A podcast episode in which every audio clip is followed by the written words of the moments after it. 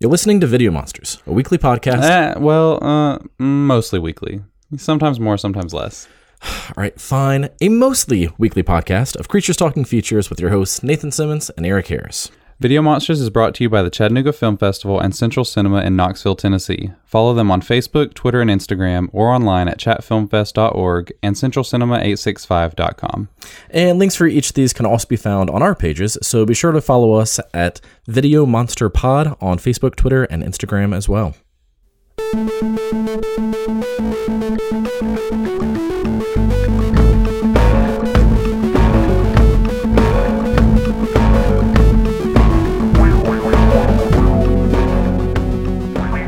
Hello and welcome to episode three hundred, Dirt E, of Video Monsters, where we take movies seriously, just not ourselves. I'm Nathan. And I'm Eric. And I'm Pixie Stick Confiscator Dan. It's like a title like Witchfinder General, you know? Pixie Stick Finder General.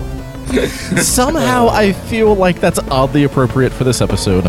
Uh, because tonight, before we start diving into our March Madness, we have a very special episode where we're going to be talking about something. There's something in, in the dirt. The dirt. Dun, dun, dun, dun. That's dun, awesome. Dun, dun, dun. That sounds very foreboding coming from a child like that. It does. Like, that's like. You know, if I just said, you know, there's something in the dirt, you're going to be like, what, like dog shit or something? But a kid says that, and it's like, it could be anything. I found something in the dirt, guys. You have to come see this. Like, uh, no, thank you.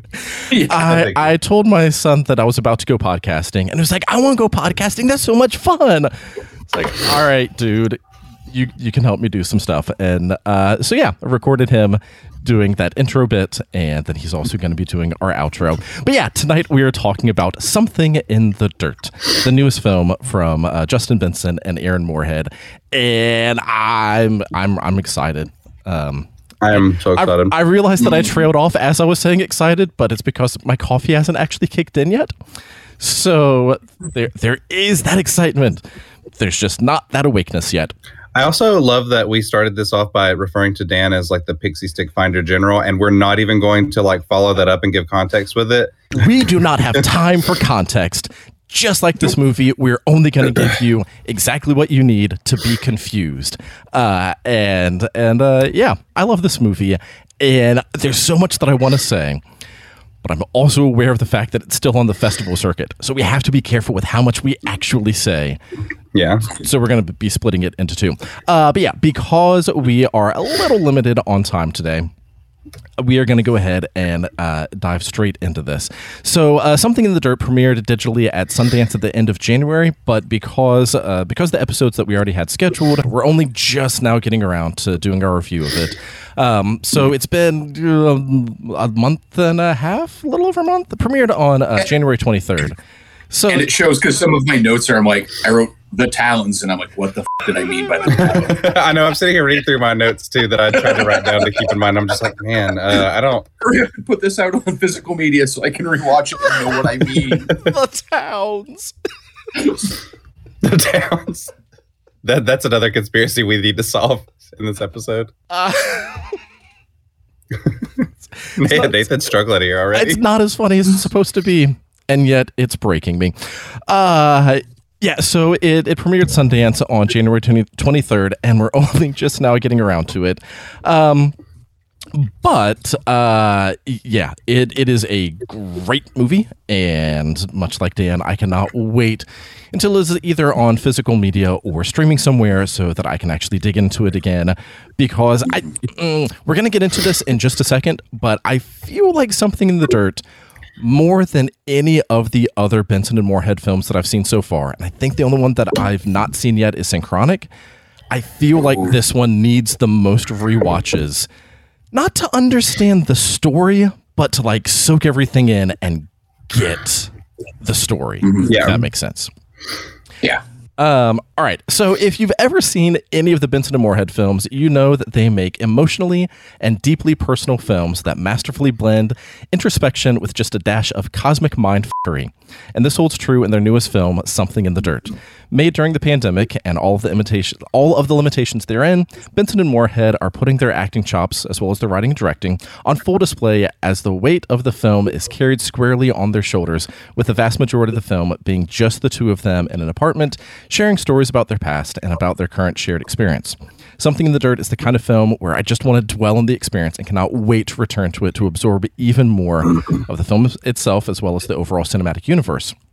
If you've ever seen any of their previous films, this will certainly broaden your view of their cinematic universe, which, ooh, boy, I cannot wait to get into what I think this means for the rest of their movies, but that's going to be in the second half of the episode when we're getting into spoilers.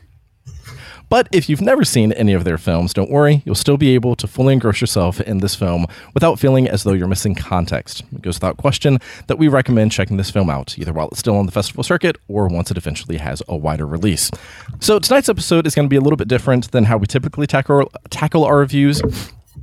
If you know, uh, if you've been listening to us for a while, you know that we love getting into that deep dive analysis where we take the tiniest of things and talk about all of the, ooh, what if this, what if it could mean this? And we spend more time than the actual runtime of the movie talking about what we think the movie could mean. We love analyzing things. We love getting into, uh, just, just getting into it with the movies. But Something in the Dirt is still on the festival circuit. Again, it only premiered a little over a month ago, so we're not going to be doing that with this episode, at least not in the first half. The first half of the episode is going to be a, a spoiler-free review where we can talk about some of the things like the acting and cinematography, some of the sound design, the general feel within the context mm. uh, of an assumption that you've seen at least one of their other films. Um, and then after we get through that spoiler wall, then we're going to be diving into uh, that much deeper analysis. And that's where we're going to be yeah, talking. Which I'll say, yes, even for the spoiler stuff, I'm still probably going to be as vague as I can, like mm-hmm. just in case somebody decides to listen through. Because I felt like Something in the Dirt is a movie that I didn't really know hardly anything about um, other than just the general synopsis and that it was mostly in one room. And um, and so and I think that it really works so well if you go into this not knowing what to expect at all. Oh yeah, um, once once so. we get to the spoilers, it's going to be like a very heavy, like we are going to spoil this movie. If you are someone like me that doesn't care as much, then you can listen to the rest of the review and and be fine with that. Then you can go in with that sort of like pre-analysis. But mm. if you are a normal person who does not want a movie spoiled, then then you can cut it off once we get to that spoiler wall, because we'll have effectively reviewed the entire movie, I feel like, fairly comprehensively, just lacking some of our, you know, standard Video Monsters analysis. Mm. All right, so uh, Eric, you already started giving some of your prior information that you didn't know anything about it. So my prior information is I've seen Benson and Moorhead films before. That's it.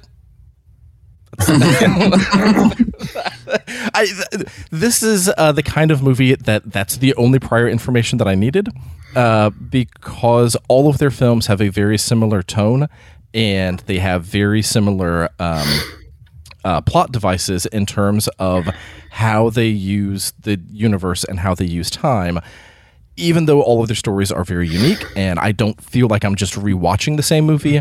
I definitely mm-hmm. feel like I'm going into a very specific kind of movie, and yeah. uh, and that's all that I knew, and that that's all that I needed, because that's what it is. Mm-hmm. That's why I like I always get so excited every time they come out with a new movie, because they're usually making movies on a fairly small budget, even when they do, you know, have big stars in them, um, like with Synchronic. But their their movies are just so ambitious. You know, it, it's, uh, you know, because I can't go an episode without mentioning James Cameron. It reminds me of the quote that always comes up when I search James Cameron and GIFs, where it's like, if you set your goals incredibly high, then even if you don't reach them, you'll fail above everyone else's success.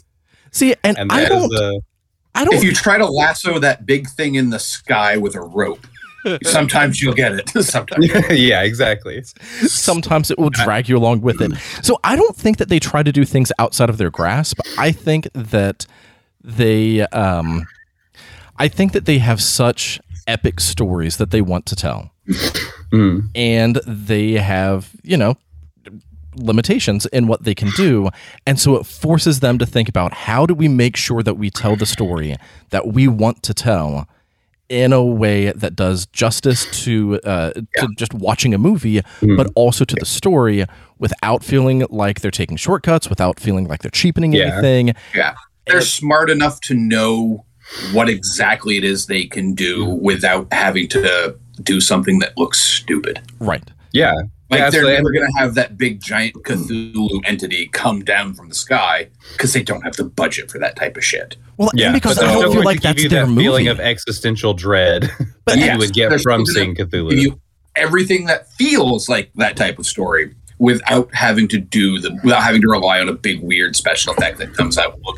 I mean, how many times have we seen a low-budget film that goes along so well, and then they reveal something and you're just like, oh God, you did not have the money to make that look right. Yeah. It takes you out of it immediately. Yeah. Well, and, and with that, like, I don't ever feel like they are having to tell a different story than what they set out to tell. Like, it never feels right. like they're having to change what they want to do.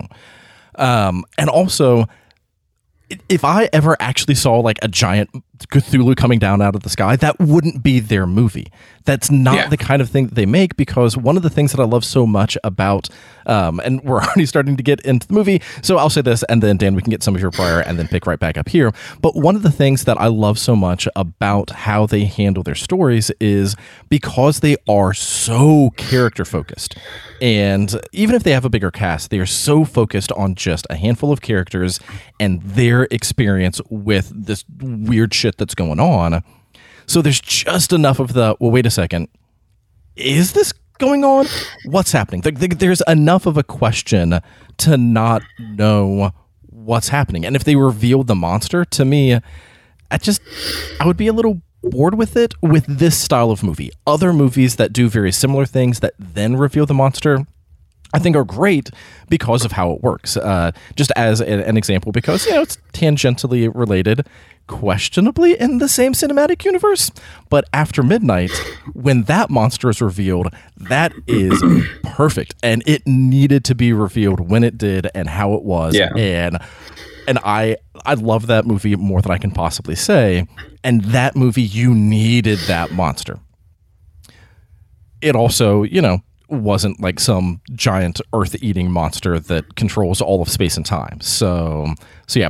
Uh, all right, Dan, what's your prior information with uh, um, not Synchronic? That's not what we're talking about. With Something in the Dirt slash Benson. Um, I have seen all of their films.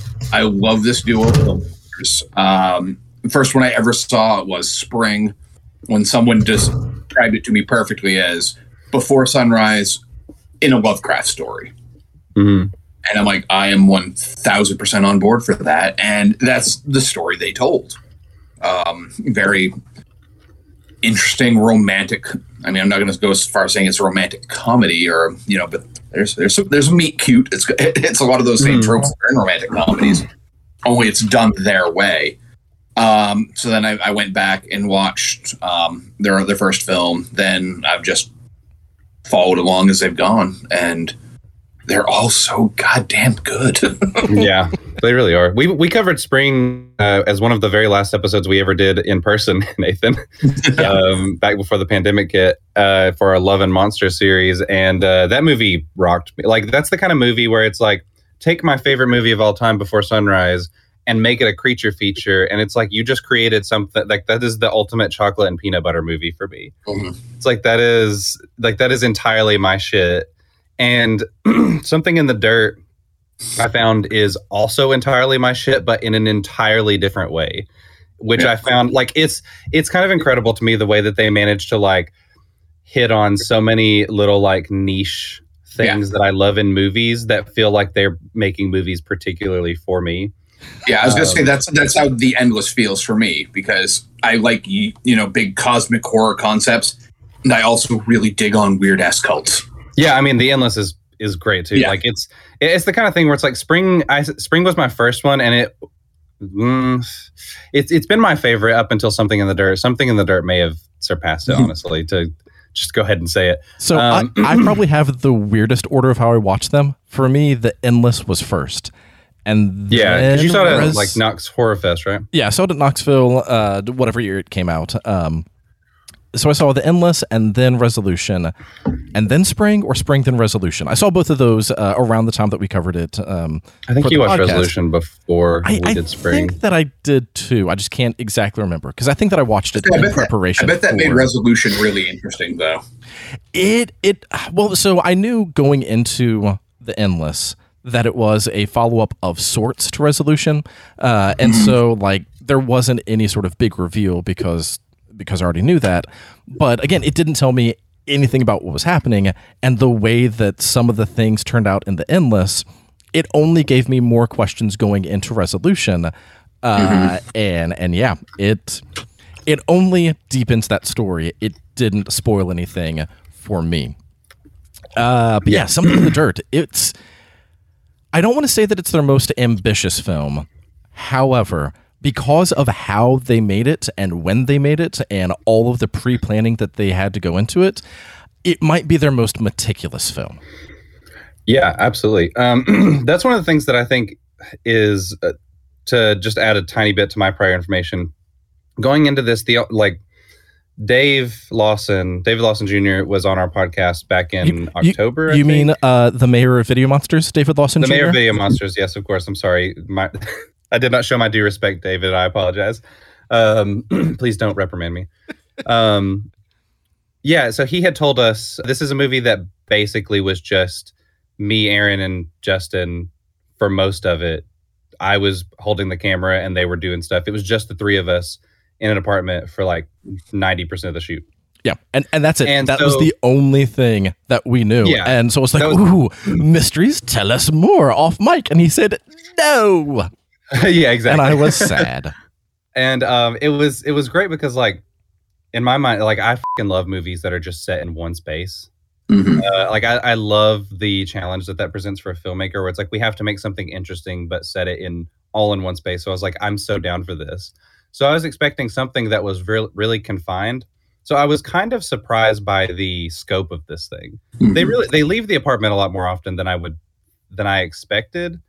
Um, but a lot of times it's still like they're just like on the roof or they're hanging out, you mm-hmm. know, out on the street or something. So it doesn't feel like it's, you know, like they're going to all these different locations. They're just kind of running around L A, and it has this really kind of shaggy, uh, somewhat verite vibe to it to a certain extent. Anyway, I'm getting I'm getting too far ahead of myself. Um, but yeah, so I think that I was just kind of surprised by how big this movie was. And I don't know why, because I've seen all of their other movies before, so it shouldn't shock me that they, you know, expand the scope beyond even the realm of reality to a certain extent. But um, but yeah, that just was such a great surprise for me that, like, even whenever they're making a pandemic movie, they can't just They're they're so like, um, I'm trying to think of the way to say it. They they just it's almost like how we talked about with Cloud Atlas, where it's like they're constantly trying to transcend the conventions that they are working with.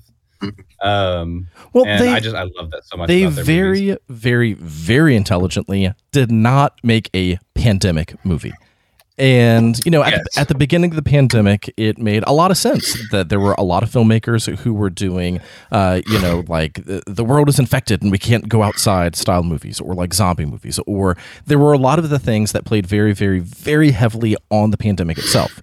And and I think that's good. And I think that we needed those films, especially at that time.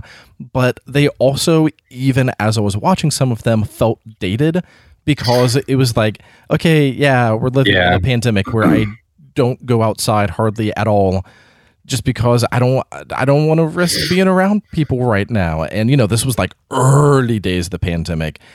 And and so it felt dated because it was like, I'm already living this. I don't yeah. necessarily want to watch this. I enjoyed some of the ones that I saw. I don't mean to knock any of those movies. It was just a very unique experience of living through what was being shown, mm. and, and that sort of, all right, I've got enough of this. Do I really want to watch it on a movie?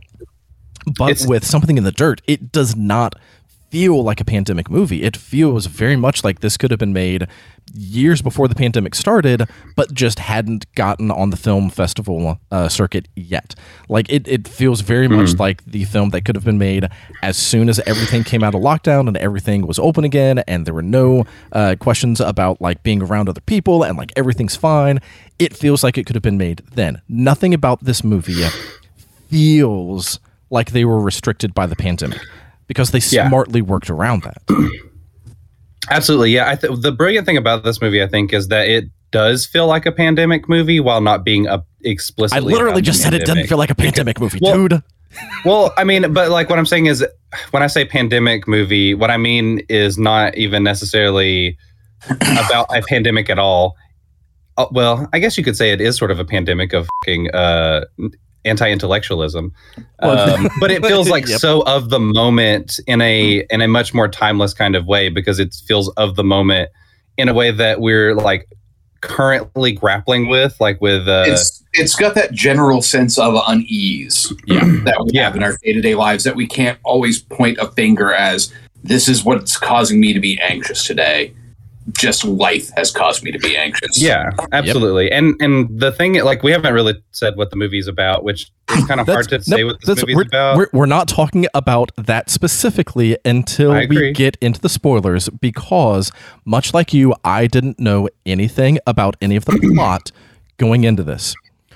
I mean, you could, you could I mean, just I feel say, like you could plot, say as a plot point that two guys who live in the same apartment building who have never really talked to each other discover something weird. Yeah. And they well, try and, to figure out what it means. Yeah. Right. And they and, try to figure out what it means. And, and I alluded right. And I alluded to some of that with like they've got some of that cosmic stuff like the rest of their films. So that's why if yeah. you've seen any of their films before, you know what style of movie you're getting into. If you've never mm. seen them before, then yeah, this is still vague enough that it's hopefully not going to spoil anything. Yeah.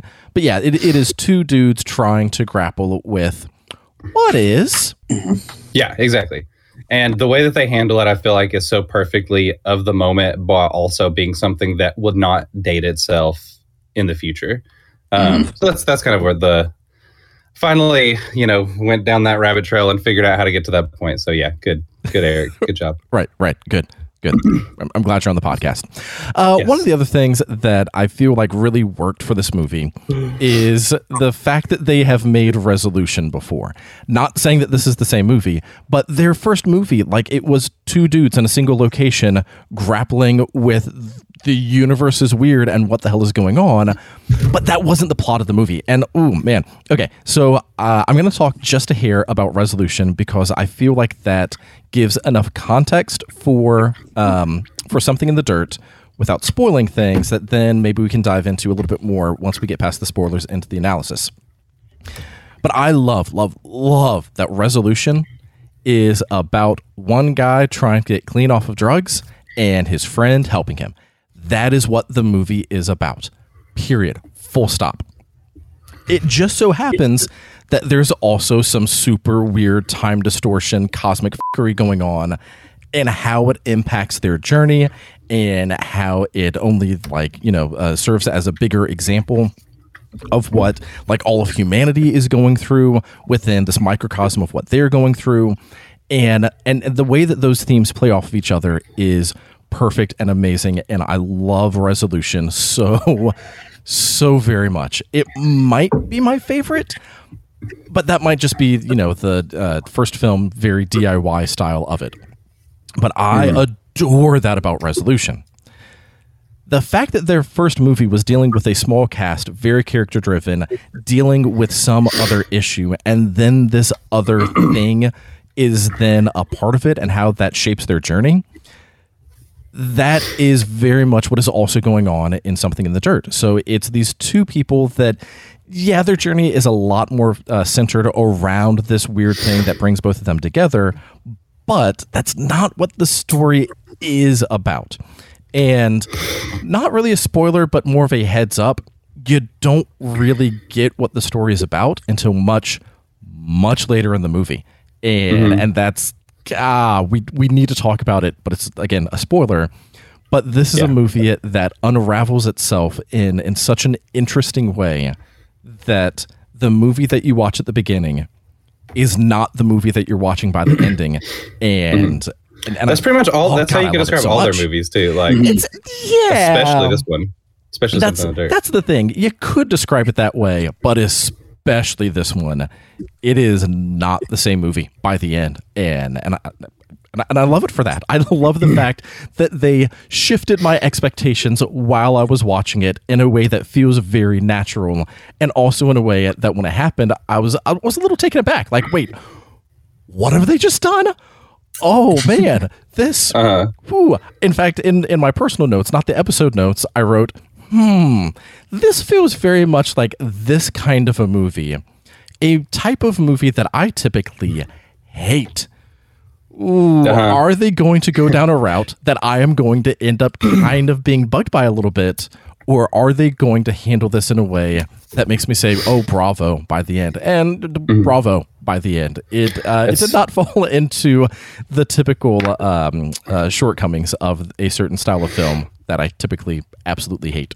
I, just, I wonder if you're if we're talking about, if we're thinking of the same thing, because there were a few we times are. where I had something in my notes where I was like, oh, I hate it when movies do this. I really hope they make it work, and they make it work so beautifully. Like, th- and that's that's the thing I love. I love shit like that so much. Whenever you can take a trope uh, that I typically find completely distasteful, or just something that I can't ever like grab hold of in any way, it just feels like a cheap way to tell your story for like shock value or whatever, and then you can twist it and make it fit within the universe of the film, of the story you're telling, and make me care about it in a way that I usually don't. Like, that is always, that's just so impressive to me. And this movie does that beautifully. Yeah. Like, it's so incredible. Uh, um, we, we might be talking about slightly different things, but it is something that you have mentioned uh, in our chat before about the style of the movie. Okay. Um, oh, oh, oh, yes, yes. Okay, I, that too. Yeah. I, I'm a little more forgiving with that, but anyway, this is great podcasting, talking around things. We're just giving we're giving the audience so many uh, so many threads to follow here that they're trying to. We're we're really the goal of this episode is to create a mystery for the yeah. listener at home to piece together. Yeah, exactly. What's the what's the line from the film? Like, every time you try to make a thread connect, more threads just appear. Yeah, exactly. It's perfect. Um, uh, let's let's talk about this super quick, uh, since you've already brought up our uh, our il- illustrious mayor, um, David Lawson Junior I just want to point out that he might have the greatest credit in I M D B for his character. Yeah. He is attractive man on cell phone. Yes, that that is the name of his character. They made sure to add in attractive man on cell phone. I noticed that when I was watching the movie. I noticed that in the credits, and I was like, "Man, I didn't even catch Dave on the phone at any point." So I don't. Did you hear his voice? Oh, it's because he was too attractive. I just. I. I, I mean, that's the thing. I was it. just. I was just so you hear. Yeah, I guess you just hear his voice, and you just immediately picture how beautiful he is as a person. But I didn't even catch that it was him. Uh, um. Right. So the movie. Uh, Dan, what do you want to talk about first? And by first, I mean whatever number we're actually on. Oh, what do I want to talk about first? I want to talk about the visuals. Let's talk film. about the visuals of this Good film. Idea. Yeah. Because one thing that I love that they do about their films is they have a tendency to focus on certain objects that have other meanings, which yeah. kind of give you a clue as to what's going on, but you're not entirely sure. Um, one of my favorite images... images in this film was the nesting dolls that are like a wind chime. Yeah. yeah. Such an interesting, you know, symbol of what might or might not be happening in this film. Because like they said, they want to try to put everything together. Mm-hmm. And I mean, that's what nesting dolls' sole purpose is, is they're just, you know, stack them one inside of the other. And in this film, that never happens to those nesting dolls. They are always kept apart by literal strings, mm-hmm. you know, because they're hanging. Right. It's so, such a great motif that, like, I yeah. didn't even really catch at first until there's a moment in the movie where they sort of draw attention to it a little bit more, and I was like, "Oh, that's such a per- it's a perfect visual metaphor." Like, yeah. it's a, it's a great way to both call your shot and put a punctuation mark on the film, where it's like, "This is everything you need to know about this film lies just in this little wind chime nesting doll thing. It's so and great. It's, and it's a thing they do throughout their films. I mean, The Endless, so I, we alluded to it already, has a very interesting scene involving a rope, which is just a bigger, thicker string. Yeah. And you, you never see what's pulling that. And so they, one of the things that this film is starting to do a little bit more that they've done in other films is that they're starting to really bring attention to the fact that something is pulling the strings that you're probably never, ever going to see. Mm-hmm. And it might be them. um, yeah.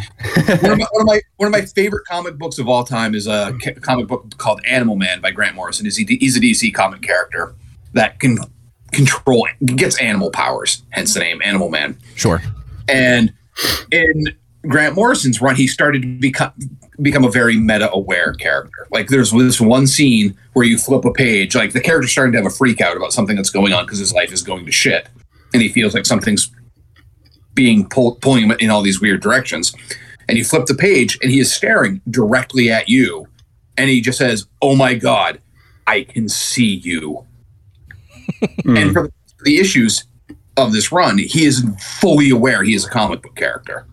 And that he's that some twisted motherfucker is ruining his life for stories, and yeah, that other wow. people are there enjoying it, and how angry that makes him. And the last issue of the book, he literally comes into our world and confronts Grant Morrison about what ah, are you doing? Very Dark Tower esque. it, it is. It is done much better. Um, how dare you, sir? No, that's fine. I know. I know. But it's. I, I feel like at, at, with this movie, they're almost moving into that direction, where they're yeah. starting. You, we're the fucking puppet masters. Uh, you know, one hundred percent. Every unseen thing you've seen in our films that you're like, what the fuck is that? It's been us. It's always been us. There it is kind of, something that like once we get to the spoilers, oh man, like I, I hope that we have time enough for it, because I very much want to talk about the implications that this movie, again, potentially uh, has on their other films. Um, it kind of feels like this movie is them taking the piss out of their own work, but in a way where it's not like we're dismissing it. It's like, I, I mean, we'll get into a little bit more on the spoiler wall, but it basically like feels like it is... It's kind of uh, making fun of themselves in a certain way and the things that they've done in the past, and like making fun of how seriously people would take some of this stuff, or at least how seriously they would take it. You mean who would like dedicate podcast episodes to it? Exactly. Yeah, exactly. They're making fun of us. Um, there, there are a few conversations, one very, very specifically, where the exact dialogue that they're saying, I feel like is a thing that they said in pre-production when talking about the name of the movie. And yeah, probably. Yeah, it feels very metatextual in, it, in a way that doesn't draw real. attention to itself. Yeah, it uh, it felt exactly. great. Um, yeah, so one of the things that I noticed immediately was the this movie does such a good job of um, it's constantly uh, showing you close-ups of objects in this room that they're in. So like there's um, it, it it basically feels like it is trying to uh, you know. In typical filmmaking language, it's like if you're putting a close-up in, it's usually like insert shot, and you do it because you specifically want the audience to notice this thing. It's like, this is something you need to pay attention to because this is going to be important to the story later on. And in this movie, it feels like they do that with every single object in the room. Mm-hmm. And it does it in this way where it's like, oh, I need to pay attention to this and this and this. And you come to find, and it, you know, kind of to a certain extent, by the end of it, it's like, all of these things had meaning, but also they may not have had any meaning whatsoever, which just feels so appropriate to the story that they're trying to tell. Like it, yeah, it like really draws dripping, you in. Yeah, like the water yeah. dripping corner. It's like, oh, what could what's coming out of that wall? Yeah, what's that? What's that going to be? Or like, and then a shitty apartment. exactly, exactly. And then like the the sound design like amplifies all of that so well. Like the movie opens with the the door, you know, something with the door. And it draw like it really wants you to notice the creaking of the door and the fact that it doesn't quite close all the way. And mm-hmm. the way that they do the sound design of the door is it is so it's so loud, but it feels like um, it feels like it is heavier than it has any right to be. Like it feels mm-hmm. like it is carrying the entire weight of the movie on top of its frame to a certain extent. and um, and yeah, the, the sound design and the but visuals just draw you in so don't much. Don't worry, like, Eric. They've got a handle on it. They do. They do. It's very true. That's the that's a good thing. They don't they never tear that handle off. They never become never off unhinged. Yes, exactly. Well, uh, they kind of get a little the unhinged, filmmakers in a good way. The filmmakers um, never become unhinged. But yeah, like it's just it's a movie that, especially for a pandemic movie, and again, it shouldn't surprise anyone who's ever seen any of Benson and Moorhead's films. But like, they really pay attention to the details so much, and it draws you into this world so well that, like, at a certain point, you start to realize that a lot of the that the mystery of the film isn't necessarily the mystery that you're following, and may not actually mean anything at all.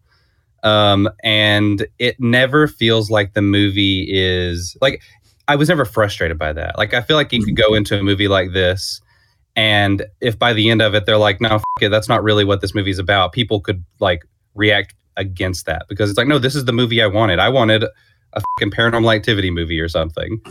Um, and they're like, no, no, no, that's not what this movie is. This is more about how these characters are reacting to the circumstances that they are put in, that are like, there's something going on that is beyond their beyond explanation. Yeah, like and there, that they cannot figure out. There are a lot of movies that will do something like that, where you're watching one movie for the majority, and then something happens in the last twenty minutes, whether it is like completely changing the tone of the film, or mm. um, or doing something to essentially, you know, yank the yank the rug out from under the audience. And when that happens in most movies, I, I get a little pissed, because it's just like, oh, come on, because it. It's a hard it's a hard thing to balance, to do well. Well, it so often feels like it wasn't a natural part of the story being told, or how it was being told. Like, it never right. felt like it had purpose. It, for the most part, and I'm talking about other movies just for clarity, most other movies, when they do something like that, it feels like the filmmakers are just kind of fucking with you, but yeah. not in a way that makes sense for the movie.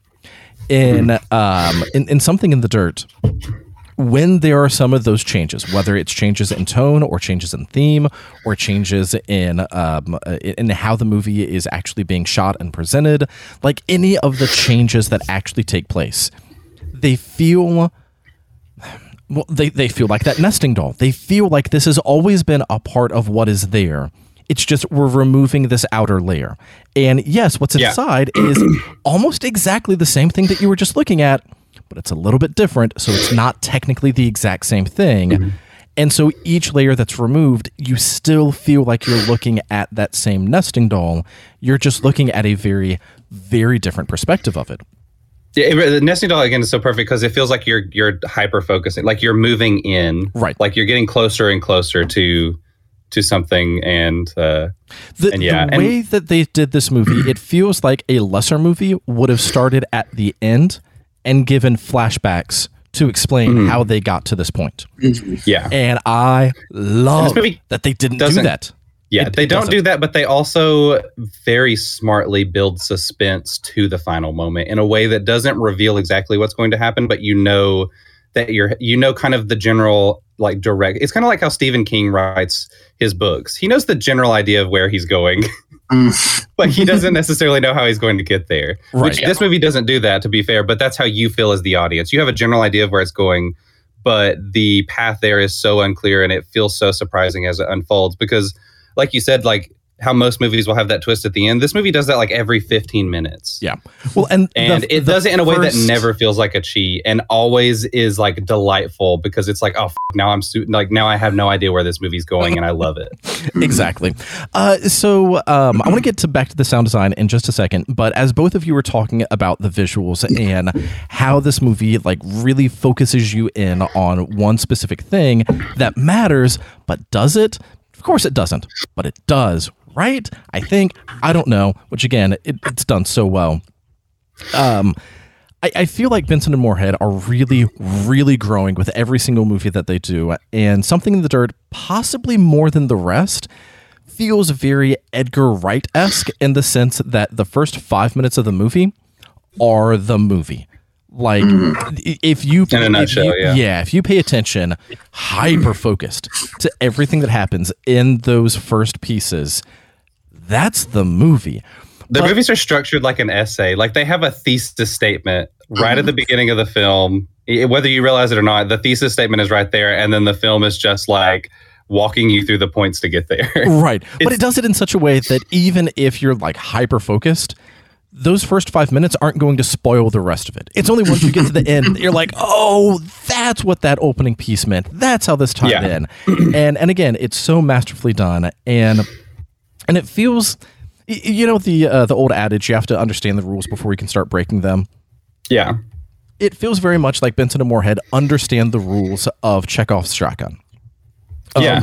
Like, yeah, you introduce the gun in the first act. You better fucking use it uh, by by the end of the book. Uh-huh. And they do, and they understand that, but they also understand everyone kind of understands Chekhov's shotgun at this point.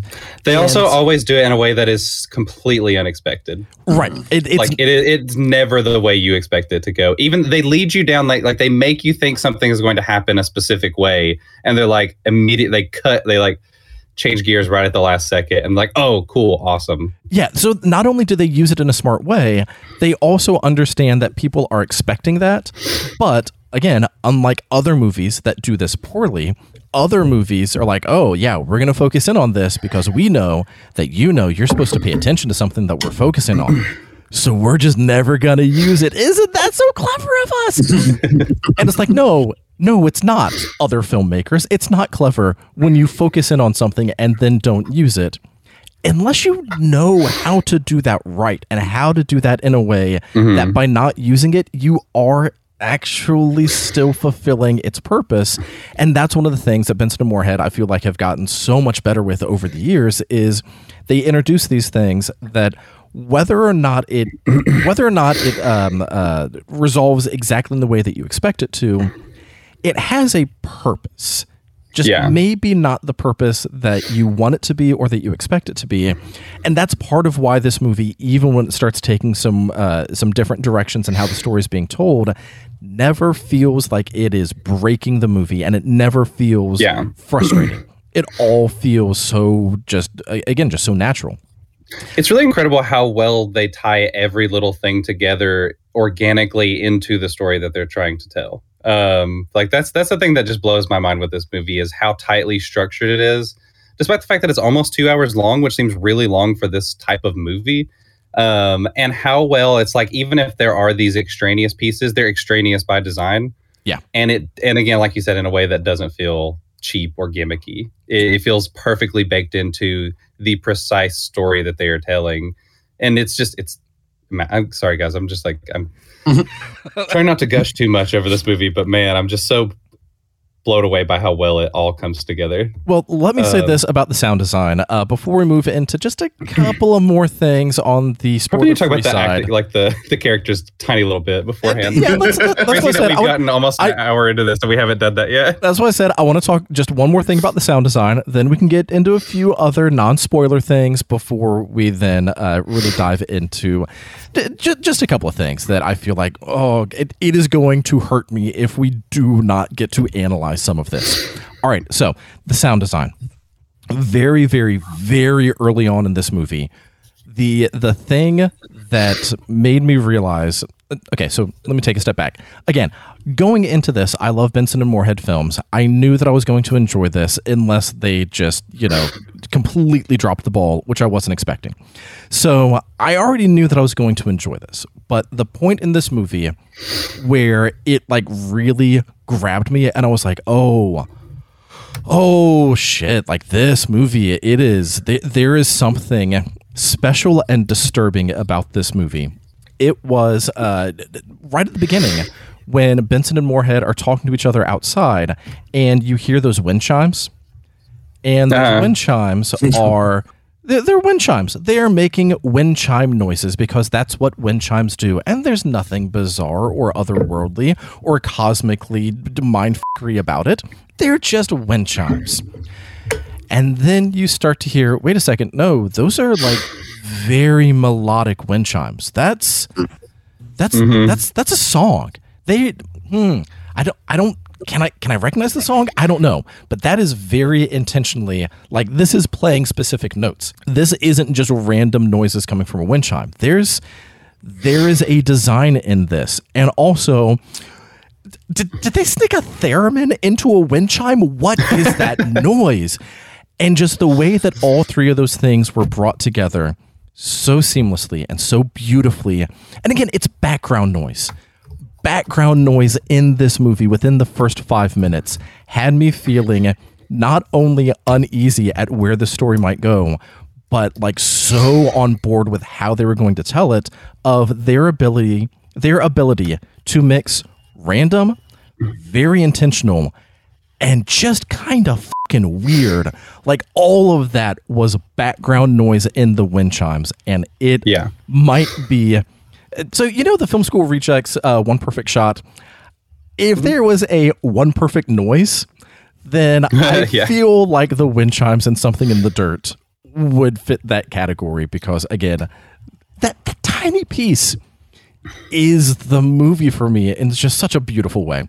All right. Mm. Yeah, and shout out to Jimmy Lavelle, who does the score for this film. Mm-hmm. Uh, because his, so you said the theremin, and it reminded me. I was like, oh man, we have to t- we have to mention Jimmy Lavelle, because his score is so subtle.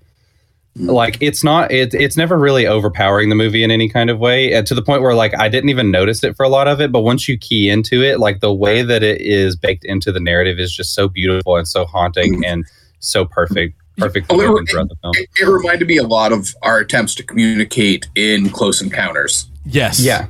Uh-huh. Where yes. like once perfect. you recognize the melody, you're like, okay, now I know how this fits. What else in this will this unlock for me in the film? Yeah, like, that, and that is yeah, and again, perfect he brought out example. A theremin. Like, holy f- he brought out a theremin, because of course that's the musical choice. This guy, of course it is. uh-huh. And when he did, I was like, all right, which one of them in real life actually owns that theremin? Because you know that that was not a prop. That was something that one of them already owned. You just know what it was. Yeah. Oh man. Uh, all right. So, uh, yeah, we should talk a little bit about the acting. And uh, I started bringing that up a little bit when talking about Resolution and how that entire movie is basically two dudes in a cabin. And with Something in the Dirt, it is, you know, two dudes in an apartment and other places. So they know how to write those characters. They know mm. how to have that dialogue and, and propel the story without it feeling just like a two-hour exposition dump. So they know how to write that, and they know how to film that. But this is the first time that the entire movie is on their shoulders acting-wise. And, yeah. you know, in, in The Endless... Well, I mean, The Endless a little bit, but... Well, there are other but, people in The Endless, and they have right. to interact with other people, and how they interact has an impact. And so, like, they do carry the weight of The Endless, but it's not just them. And yeah, that's uh, true. And and yeah, I like I think they did great in The Endless. Like I, I think that they uh, were great actors, and so I wasn't surprised. But the way that this had to be just the two of them, and how different their character portrayals had to be from the other characters that they've portrayed, and yeah, I, I think that they did a great job. Like again, They're- within the first two minutes of dialogue, it's like, oh, I know people exactly like this, and with them living in L A, I am fucking positive that they know people exactly like this. So it's actually it felt, kind of amazing. It felt so genuine. Yeah, it's actually kind of amazing how much they put on their show, like how much they give themselves to do. Like for for guys who are not, I mean, as far as I know, I don't know if acting is their passion. I know Justin Benson has acted in a few other, like isn't he's he's in uh, After Midnight as well, right? And he's in like uh, yeah. Rebecca McKendry's short film Separation, I think is what it's called. Um, but like they don't really. Acting doesn't seem like to be the thing that's at the forefront of their mind. You know, they're mostly filmmakers, but like their performances in this movie are so good. And I assume part of it is just because it's the two of them and they're actually friends in real life. Like they have this right from the beginning of the movie, they have this like easy, natural chemistry that feels genuine, but it doesn't feel like, you know, because at the beginning of the movie, they're meeting each other for the first time. And there's still that kind of like trepidation of like, oh yeah, I don't really know who you are, but I am going to hang out with you a little bit. And they, they play it so well, but they still have that nice chemistry with one another. And they're still very likable. And I like the journey that their characters go on, because they feel like they're kind of like ships passing in the night in terms of their character arcs. I don't know how, if that's the best way to, to describe it, but the way that their character arcs kind of flip with one another is incredible. And they, the places that they have to go as these characters, like the emotions that they have to kind of mine, are pretty extraordinary for guys who don't really get in front of the camera that much. Yeah. Um, I, I was very, very impressed with their performances, especially because, too, like they mentioned in interviews that they deliberately wrote characters that were nothing like the people that they are in real life. Mm-hmm. Thankfully, because they yeah, this, this, this kind of ties back into something we've talked about earlier, too, because of their love of a certain word. But they were both um, in the movie Contra- Contracted Phase two. Mm-hmm. Oh, yeah, yeah. Uh, Benson, Benson was handsome officer, and Morehouse was less handsome officer. Oh, man. I love that. I love oh, that so, so much. Uh, so it's, and also, but I like to do a running gag with them to, to describe something in this way. Well, they even do this thing with in this movie too. That's kind of fun. Where like I, this movie's clearly set in the same universe, but they've already played characters in this universe, so they really mm-hmm. go out of their way to make themselves look very different. Yeah. And Robert Woods, who's usually in our chat, but he's not today, but he pointed this out before. He's like, they basically just switched hairstyles. We're in The Endless. Um, Aaron is the one who had the long hair, and Justin had the shaved head, and then they flipped it. Yes. but, Which is but pretty funny. Oddly, but like that alone actually does have a pretty big impact. It works really well, and also just like the, the like even just the there's so many little details, like the glasses that Aaron wears. Um, like they. Start off and like they make him look kind of like benign and intelligent, and then just the the way that like those little details on his face like change the way you perceive him as the film goes on. It's trying really hard not to like dive into certain things, but um but yeah, like again, even with their character arcs, it follows the same thing as the plot, where it's like you're you're they're constantly recontextualizing these characters and adding new information where you don't really know if you should trust them or not, and you kind of go back and forth throughout the entire film on whether or not you you buy into what they're selling, or whether or not you're on their side, or whether or not you even sympathize with them. And it's really just it's such a it's such a great like high wire act that they managed to pull off with these characters. So I, I would say, rather than you don't know whether or not to trust them, the way that they portray these characters, it feels like you should trust them, maybe not necessarily believe them. And mm. and like they, they, it's such a weird dichotomy. Or even like a lot yes. of times the trust aspect just comes with the way that they interact with one another too. Right. Yeah, yeah like that's the thing, like, is everything that they do, it feels so like, oh yes, of course I trust what they're doing. But then, especially as things start to get uh, unraveled towards the end, you're like, wait a second. Can, can I believe everything that they're saying? Like I don't mm-hmm. I don't want to stop trusting them, but mm, I believe, I believe that them? They believe what they're saying. Right. Yeah. The uh, one of the yeah. things that's so great about this movie, and a lot of it does come down to their performances, but some of it does also rely on the fact that like we know that they are friends in real life.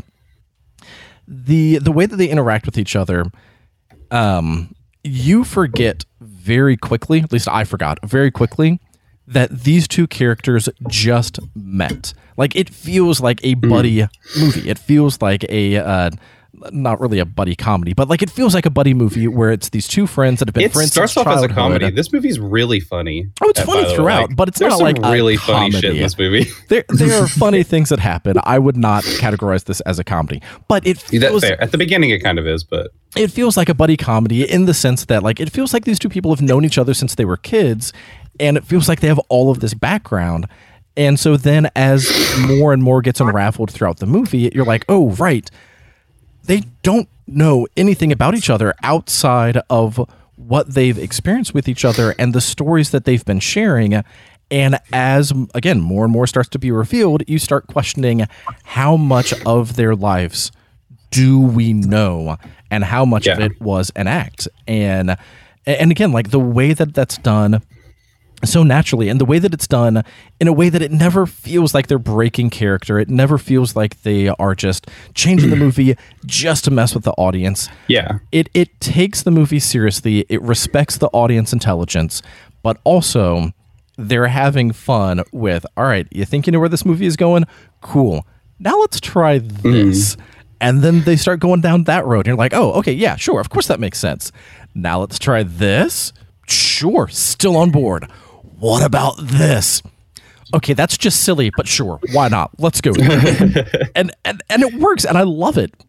It it's it's amazing. There's a certain point in the movie where it's like you're totally on board with what they're saying. You're like, yeah, okay, that makes sense. And then at a certain point, you're just like, um, okay. Like, it's amazing how much it forces you to also kind of like view the movie the way the characters are viewing the situation that they are in, where you're constantly like trying to piece it together and figure out certain things. At a certain point, you're just like, I don't know if I want to learn more.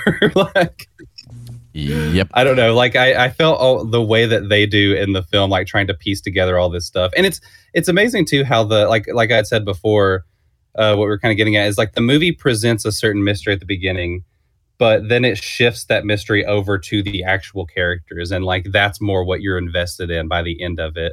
To the point where there's a there's a scene at the end of the film. I'm not going to spoil anything, but there is something incredible that is kind of happening around the characters that the characters are not paying any attention to whatsoever because they're so focused on each other. Yeah. And I think that's such a brilliant way to visualize your journey, or at least my journey with this film, where it's like, I didn't even really care as much about this like phenomenon that they're investigating. I just want to see like how this relationship plays out. Well, and like, that's what I said, uh, comparing it to Resolution, where the story is about them. It is about their experience. It is about their interactions with each other. It is about getting to unravel the mystery of who they are. So you are invested yeah. in these characters. Exactly. I, I'm curious about the like real cosmic mystery, but I was invested in them and and the way yeah. that they are able in all of their movies to to play off of that, to play off of the very deeply interpersonal. You're following this movie because you give a f- about these characters. And also cosmic shit. And like, I, I love that. I yeah. love the fact it's that so they good. are so focused on the characters. I mean, even with Spring, uh, both of you uh, compared it to After Midnight, not After Midnight, um, Before Midnight, before, after, which before is the sunrise. One, Before Sunrise. Thank you. I can't ever remember. Before which, Midnight is, is part of that series. I, yeah. And I couldn't remember which of the ones uh, from that series. So um, the way that both of you compared Spring to Before Sunrise, it's like, yeah, the entirety of Spring is about these two in relationship with each other, and you know that that meet cute as they're falling in love. But should they and should they trust each other? And then this other huge piece that comes into it, you're like, oh, wait, what? And and the way that it is done only intensifies the emotions between the characters. Mm-hmm. And they continue that in Something in the Dirt. The the weird stuff that's happening, the uh, the the things that are happening inside the apartment, outside of the apartment, not directly related to them, it seems to only intensify as their relationship and their interactions with each other intensify. And it's just such yeah. a great way to have that visual language signify the emotional intensity of, of what's happening in the scene, but also you don't need the visual because they're able to act it, and you're able to get that intensity just from their interactions in, in ways that, uh, like you said, Eric, they almost aren't paying attention to what's going on around them. During a few scenes, I was so focused on Benson and Moorhead and their interactions with each other that I wasn't paying attention, or at least I didn't care about these other things that were happening around them, even though it was like blatantly obvious what was happening around them. It, just, it, it, it wasn't the focus, and and their balance of that, I feel like, is great. Um, yeah. All right, I want us to start getting into spoilers. Is there anything else spoiler-free that either of you want to mention before we try to tackle as much as we can in our spoiler territory? Spoil away. Spoil it. All right, so spoilers, spoilers, spoilers, spoilers. If you've not yet seen Something in the Dirt, spoilers, huge spoilers. We're going to be talking about the ending of the movie. We're going to be talking about how this movie potentially has an impact on their other movies. Spoilers, all the spoilers. If you've not yet seen it and you do not want this movie spoiled, spoilered, I know how to words. Spoilered, yes. Yes, my coffee's kicked in, uh, right. But I still don't know how to words. If you do not want Something in the Dirt spoiled, stop listening now. Absolutely check out Something in the Dirt. All three of us uh, loved it, and there's no question that we recommend checking it out as soon as you possibly can. Spoilers, spoilers, spoilers. All right, so... Uh, Whew. All right, let's start with uh, let's start with some of the minor things that I just kind of want to get out of the way because it's not as important. The thing that I alluded to earlier of when they introduced this, I said, man, I really hope they don't f*** it up. uh, found footage when they yeah. had the woman saying, like, when it cuts away and it has almost like that pseudo documentary style, and and it starts treating it kind of like a found footage movie. I'm like, oh no, I hate found footage movies. Please that was the moment I keyed in that. so hard. I've like, I I was so on board as soon as like the the. It interjects with like a talking head where she's like, yeah, they just, they have this big cosmic puzzle that they're trying to solve, and they're just going to mash those puzzles. I, I'm getting this so wrong, but I sure. just remember it's like they're trying to mash these pieces together, and they might have like hit on certain things that are maybe correct. They might have gotten some of them lined up, but other things they just tried to make them fit. And I was like, that's the moment where I was like, that's the thesis statement of the movie. See, yeah. The introduction and- is over. The first act is done. Here's Now we're getting into the meat of it. And for me, during that scene, my initial reaction was, oh, God, no. Uh, now, that was my initial reaction. Yeah.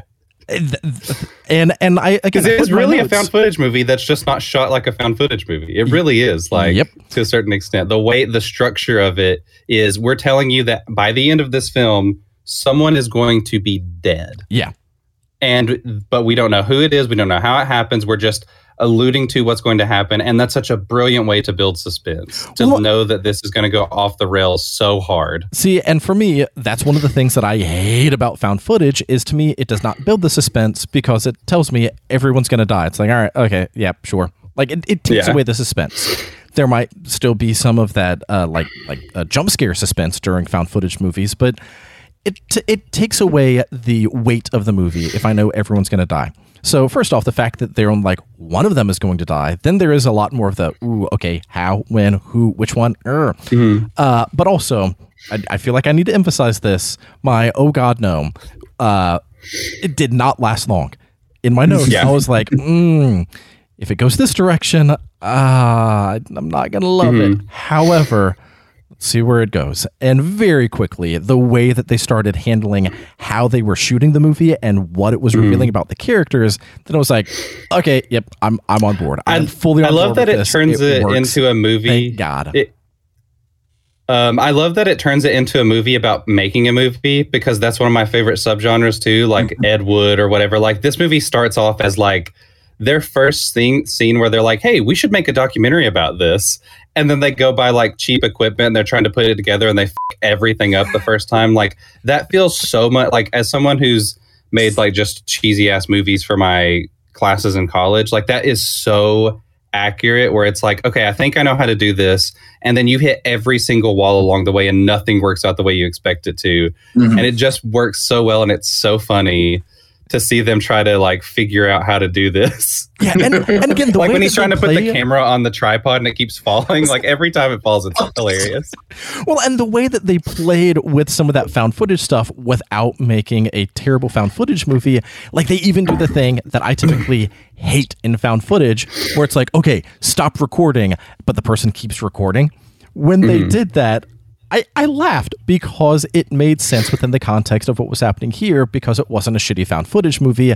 Again, yeah. thank you, Benson and Moorhead, for actually making a great movie uh, rather than one that was frustrating. It, but like, I, it I uses love, the cinematic form well because it's jumping between the different cameras and stuff rather than just right. limiting your perspective to whatever they're shooting. And even the sh- the way that they shoot it is like so good character building, because you can tell like the through the way that they shoot like what they care about. Yeah, they kind of talked about this a little bit in the interview that I watched, so I'm not I didn't uh this is not an original idea by me, but I, it, it's the kind of thing where you I feel like you clock it without realizing it to a certain extent. You can see yeah like one of them is very structured and, you know, like has the nice mm-hmm. camera and the, uh, the the shots are framed appropriately and it feels like they're making a movie. Um yeah. But then the other one is just like using his cell phone and like everything is like Dutch angled and just kind of like, you know, it's moving around because they're just walking uh-huh. with the camera. So yeah, like it definitely reveals the characters through what you are seeing, and and it gives you more of the this person is very formulaic and they uh, they have a certain way that they go about things, and this one is much more free-spirited and free living. It gives mm. you that without needing them to specifically say that about themselves. Right. Uh, the uh, what was the oh um the conversation that I mentioned earlier of it feels like they've actually had this conversation. The the conversation they have about what the movie should be named. I feel like that was an actual yeah. argument that someone in their production team actually had. Like, I guarantee you that at one point someone said, we should call it Something in the Air. And someone else said, no, that's fucking dumb. Like, I, I, I just, I, I feel that it's as even, they were saying it, it's like, ooh, this is too true for y'all, isn't it? It's funny the way that, um, I think it's Aaron who plays John. I think I got that right. Uh, Aaron Moorhead plays John, and he, whenever he first suggests the title, he goes, let's call it Something in the, and there's a pause, and like, because the movie you're watching is called Something in the Dirt, you kind of expect that to be what he says, and he's like, light. And he like puts his hand up like this, and I'm like, it's just so funny. Ah, oh, it's it's so good. Uh, the the part where they keep reshooting the same scene over and over because like they're trying to get it right. Yeah. Which, again, makes sense with what you know so far of they're trying to make a documentary. Mm-hmm. That scene later, when it starts getting revealed that, spoilers, spoilers, spoilers, that maybe they made some of it up. Like, that oh my God. gives you a heads up of maybe what's happening can't be the most reliable in yes. they're trying to manufacture the emotion of how they're presenting something. And and again, like, it makes sense with how they show that to you of just getting a line of dialogue right. You know, the part yes where um the part where they're interviewing that one guy, he's like one of the editors or something, I think, if I'm getting it right, but he says so, like the way that they reveal that what you're seeing is unreliable, you know, that they're unreliable narrators or whatever, is basically just like somebody's being interviewed and he's like, so then why did you uh why did you recreate some of the why did you recreate the footage yourselves? And like, as soon as he said that, I was like, oh, I literally out loud said, oh, shit, mm, because yep. I was like, what we're seeing might not actually be real. Like, oh, it gives God. the movie this ambiguity that that's the thing where I at first like that's the thing that could so easily get fucked up, because it, it veers very close to the thing that I hate, where it's like everything you're seeing is playing out in a character's head. You're just seeing like some sort of uh, literal literalization of their emotions on screen. Like right. they're you, visualizing you also, what their emotions are. You hate the dream sequence reveal at the end of it was or all dream, in their yeah. head, nothing was real. Right. I hate that because it gives you nothing to latch onto. It's like, I, if I, if none of this is real, then why should I care? But in this movie, it's so organically folded into the story because what you're seeing is still something that they're creating. So it's still like, um, show. it's like still giving you a kind of a doorway into their minds to a certain extent. Like, it's revealing something about the characters that they're so into this. They're so into the idea of exploiting the supernatural thing to become famous that like they are wanting to recreate this. And it also builds into the, the whole, like, this movie's all about these characters kind of starting to, in trying to figure this out, they're buying into these conspiracy theories. They're creating their own narrative based on their own limited perspectives. And um, at a certain point, it's less about like trying to figure this out for real and more about like, I need to validate this experience and explain it in the only way that makes sense to me because it's the only thing I have control over in my life. Yeah. And the fact that they they uh, do that and make it ambiguous and make you question everything you see on screen is a brilliant way to to show that, and also a brilliant way to put us, the audience, in the same exact perspective as the characters. So where it's like, I don't know what's real and what's not, and I want to piece this together, and I'm emotionally invested in this, trying to figure out what's actually happening. It's so, just, it's so, on a metatextual level, I find that to be so incredibly brilliant, and and I was so invested in this movie. I'm sorry, I'm ranting. Go on. Oh no, no, it's fine. So, uh, two super quick things. Number one, I find it fascinating that you and I approach found footage and dream sequences like so drastically differently. If you're like, oh, it was all in their head, it wasn't real. Whereas for me, mm-hmm. it's like, ooh, yes, it was all in their head. What does this reveal about who they are? Because of my psych background. And for you with your journalism background, it's like, oh, they are documenting everything. Of course that makes sense. I love it. One of the things that I loved, love, love, loved, bridging the two of our approaches to film, um, the dream sequence that uh, the, the dream sequence that Benson has, where there's like a fire in. Oh, it's so the, good, it's so the, funny. Whatever is happening, like there's a fire coming out of the uh, uh, door, or I forget exactly uh, how it plays out. But you, yeah, he's like, describing his dream, And and you're seeing it. Like, you as an audience are seeing his dream happen. And we've all seen that in movies where there's a visualization of what the person is describing, because that's part of movies. And then later, when it actually shows them like adding the uh, the V F X on top of what was happening, it's like, oh, mm. they acted out his dream sequence to recreate uh-huh. it with V F X, like within the in-universe of the movie. That wasn't something that we as audience saw. That was something that they as characters recreated mm. as part of the movie. It it's so so good. Good and yeah, uh, so good. It's it's one of the things that I really love about the fact that they use a documentary appro- or like a mockumentary mm-hmm. approach, I guess you could say, because it also gives them the leeway to, because they edit it like a documentary, where like whenever they're explaining things, they actually visualize those things they're explaining on screen. And which as I, I, yeah, go ahead. Keep going, sorry. I love that too, that you're mentioning how they're editing it, because they they comment in the film that they're on like their fifth editor. Yeah, yeah, the project. Because John can't relinquish control to someone else. He has to control the narrative, which is something that is constantly hinted at throughout yes. the film, where he's constantly undercutting Levi, where Levi will come up with... Su- like, first of all, Levi is... There's a f- funny running gag where Levi keeps getting details wrong throughout the film, mm-hmm. and John has to keep correcting him. Um, but, like, the, John is constantly... Every time Levi has an idea or does something... Uh, Levi's like, yeah, you know, I mean, sure, but also, mm-hmm. what about this? And he's like, no, yeah. I'm going to take control. This is my thing, and you're just kind of here because I need you to help me. Yeah, and the reveal um, at the end of, uh, Dan, like you said, they're on their fifth editor. The reveal at the end of this isn't the end of the movie, because like it, it was almost uh, like they were wrapping up. Okay, before I hand this off to some other editor, because I'm obviously not finishing it. Like, and, and I forget the exact line, but it was something along those lines of what they presented was not the quote unquote finished movie, because yeah. it was going to yet another editor. And just yeah. the way that so much is revealed throughout this film, I mm. love the way that it gets to the end, rather than starting at the end and working backwards, because I, I've seen that movie before. It could still be a great movie, yeah. but I've seen that movie before. But uh, um, the the one thing I wanted to mention just really quick about the documentary style is it's a really smart way to open up the visual language of the film, where instead of like constantly having to keep it within this confined space, they can break up the film and make it more visually dynamic by having those kind of asides where it shows you what they're talking about.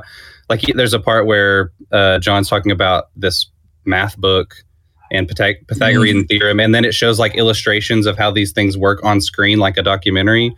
But it also um, kind of, like, lets you into their head a little bit, because sometimes when they say something about their past, it'll show, like, um, home video footage mm-hmm. of them, like, when they were younger. Yeah. And so it kind of lets you, it kind of gives you that objective, like, this is what was filmed, but then also lets you into that kind of subjective subjectivity or like the interiority of these characters, and showing you this is literally what they are thinking about while they are explaining this. And it roots it in the characters in a way that kind of shows that, like, again, but, they're trying to... Is that literally what solve- they're thinking about? Or is that what... Yeah. Uh, was it John? Uh, yeah. It, or is that what John wants the audience to think that they are thinking about? Because right. that's what he added in in post. Exactly, yeah. But they're also solving this, trying to solve this mystery by not, by like only being able to to filter this through their own experiences. Like, they're not, they're not willing to open up to other outside sources. So it's clear that what their, like their explanation for things is not going to be completely accurate. Yeah. They're getting into this kind of conspiracy theory thing, to the point where they even like show that John is fabricating certain aspects of his past. Yeah, like like he, when he talks about how he had that math book, he's like, "Yeah, I had that when I was a kid. I still have it." And then later on, yeah, it's uh, brand new Le- copy. Yeah, Levi, Levi's like, "Why is there a receipt for this book? I thought you said you had it when I, you were a kid." And he's like, and then John immediately is like, "Oh shit, I'm yeah, a delusion." Yeah. Like, and then on top of that, they interject the footage of them as actual children. Yeah, once again reminding you, this isn't just the characters. This is Benson and Moorhead telling you what yeah. they want you to think. Right, exactly, yeah. it's it's it's operating on so many levels at that point. It's so fascinating. And that's kind of like what we were talking about. This movie is so rewatchable, not because like there are so many mysteries and you need to solve the mystery of this movie, but it's because like there it's operating on so many different levels that I know that there are certain things that I missed the first time. There's always more threads. Yeah. There's it's always like, more threads. Anything from this movie, just you have to keep remembering that line. There no matter yeah. how many threads you pull on, there are always more threads. Yeah. And because the movie is so um It, because it's so experiential, like so much of it is just them sharing their stories. Like you're along mm-hmm. for the ride and you are just getting to know these characters. It's a movie that I very much want to return to, to get back into that experience. For one, because I just want to kind of dwell in their universe, but also because I was just, you know, just along for the ride the first time. And it's like, oh, wait, no, I need to pay more attention. I need to really mm-hmm. be focusing on how all of these things fit together. Uh, because, again, it, it feels so meandering. But when you get to the end and realize this is not meandering, this is what the character John wanted you to see. Mm-hmm. Why? And so, like, now there's that mystery of why is this the focus? Why is this... Uh, what's being presented? Mm, are are there more threads, or is it misdirect? And and yeah, there's so yeah. much about this movie that makes and me just want to go back to it. All right. The brilliant so, thing is like you want to do that, but you but like deep down you know that there's that it's like unsolvable. Like right. as much as I want to do it, I know that there's no real answer there. But I at least need to find answers for myself, which again is what this whole movie is about. It's about the way these characters are so broken and they have nothing to latch onto. And so they buy, they start getting into these conspiracy theories and they fall into this rabbit hole in a way that feels like so authentic, but also so terrifying. Like it's one of the best movies I've ever seen that kind of explains why it's so easy for people to buy into misinformation and believe in conspiracy theories, because it's, it's all about satisfying their ego and making them feel better and making them feel like they have control over something. Yeah. Mm-hmm. That's just so compelling from a character perspective. Yeah. And how easy it is to start out with curiosity and for that curiosity to turn into obsession.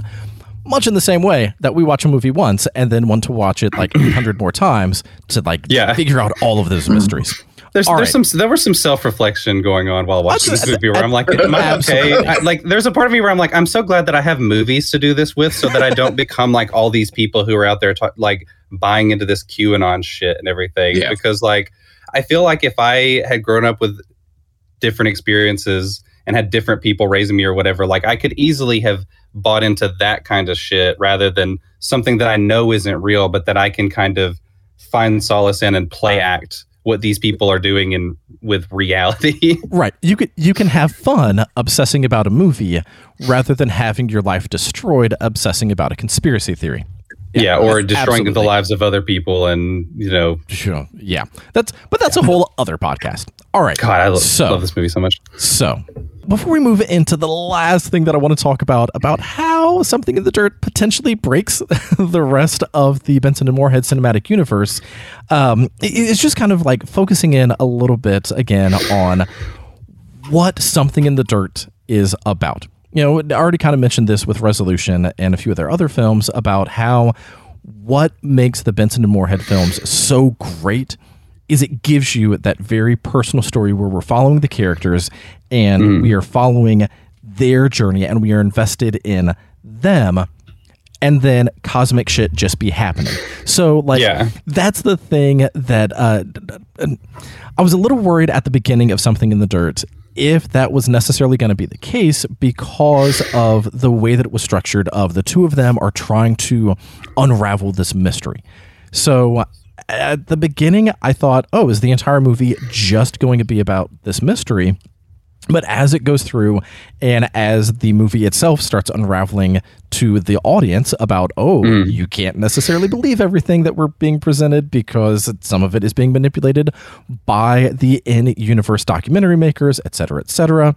Mm. Like as the movie went on, it became even more clear that this movie so, so very much is about the characters. It is about their obsessions. It's about finding yeah. meaning in life. It's about finding purpose. It's about feeling lost and adrift. And the spoilers, major spoilers, uh, the way that Levi drifts off at the end of the movie, and about how mm-hmm. the entire movie he felt like he just wasn't settled and wasn't at home, and that he didn't really have a place in the universe, and yeah. how that literally then has him floating away. Yeah. It's so the, good. It's done so well because of the way, I mean, again, yeah, because you said because of the way it's written in those characters, where it's like they're both trying so hard to find meaning in this. And, you know, the movie goes really, like the, the depths that they go into this rabbit hole are insane. And John just absolutely relishes every moment of it. Like, he's like, this is what I was put on this earth to do, is to solve these mysteries. Like, this is like, he, like, there's the great scene where he's like, he, uh, the plant that they have mutates or something. And he's like, oh my God, if I have to die by eating the first interdimensional fruit, then that's a good way to go. Like, he is all in. There is nothing you can say to convince this. He's so far down the rabbit hole, there's no way he could dig himself out. And, and, and I love too that when he opens it up, it's like, it's that Morse code. Like, it's like, there's no end to this. Yeah. People just keep getting deeper and deeper and deeper. And with John, it's like the deeper they go, the less attached he is, the more he realizes, like, maybe there's something here, but maybe I am tethered to a madman. um, wait, did I say John? Levi. Levi, I keep, I hope I'm getting their names right. Um, but Levi is like r- slowly realizing he's like, I am so far into this that like, I, like you said, he's drifting away. He's trying his best to get out of this, and there's just no escape for him at a certain point.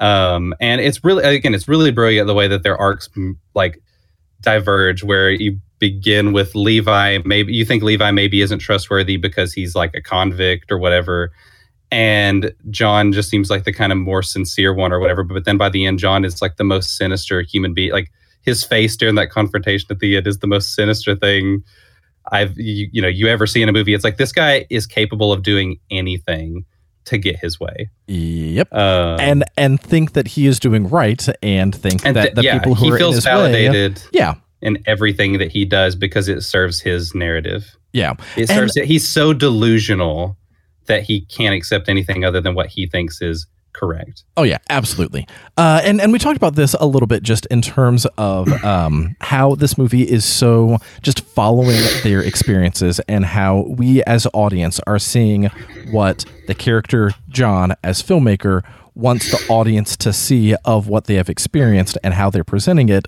And so, first off, that is just like a very um, interesting way to follow the movie, of not mm-hmm. even knowing within the context of what we're watching how much of it is supposed to be true and how much of it is supposed to be fabricated. And the, so, the cosmic stuff is almost the fact that there is this kind of like divine creator over everything, and it might just be John.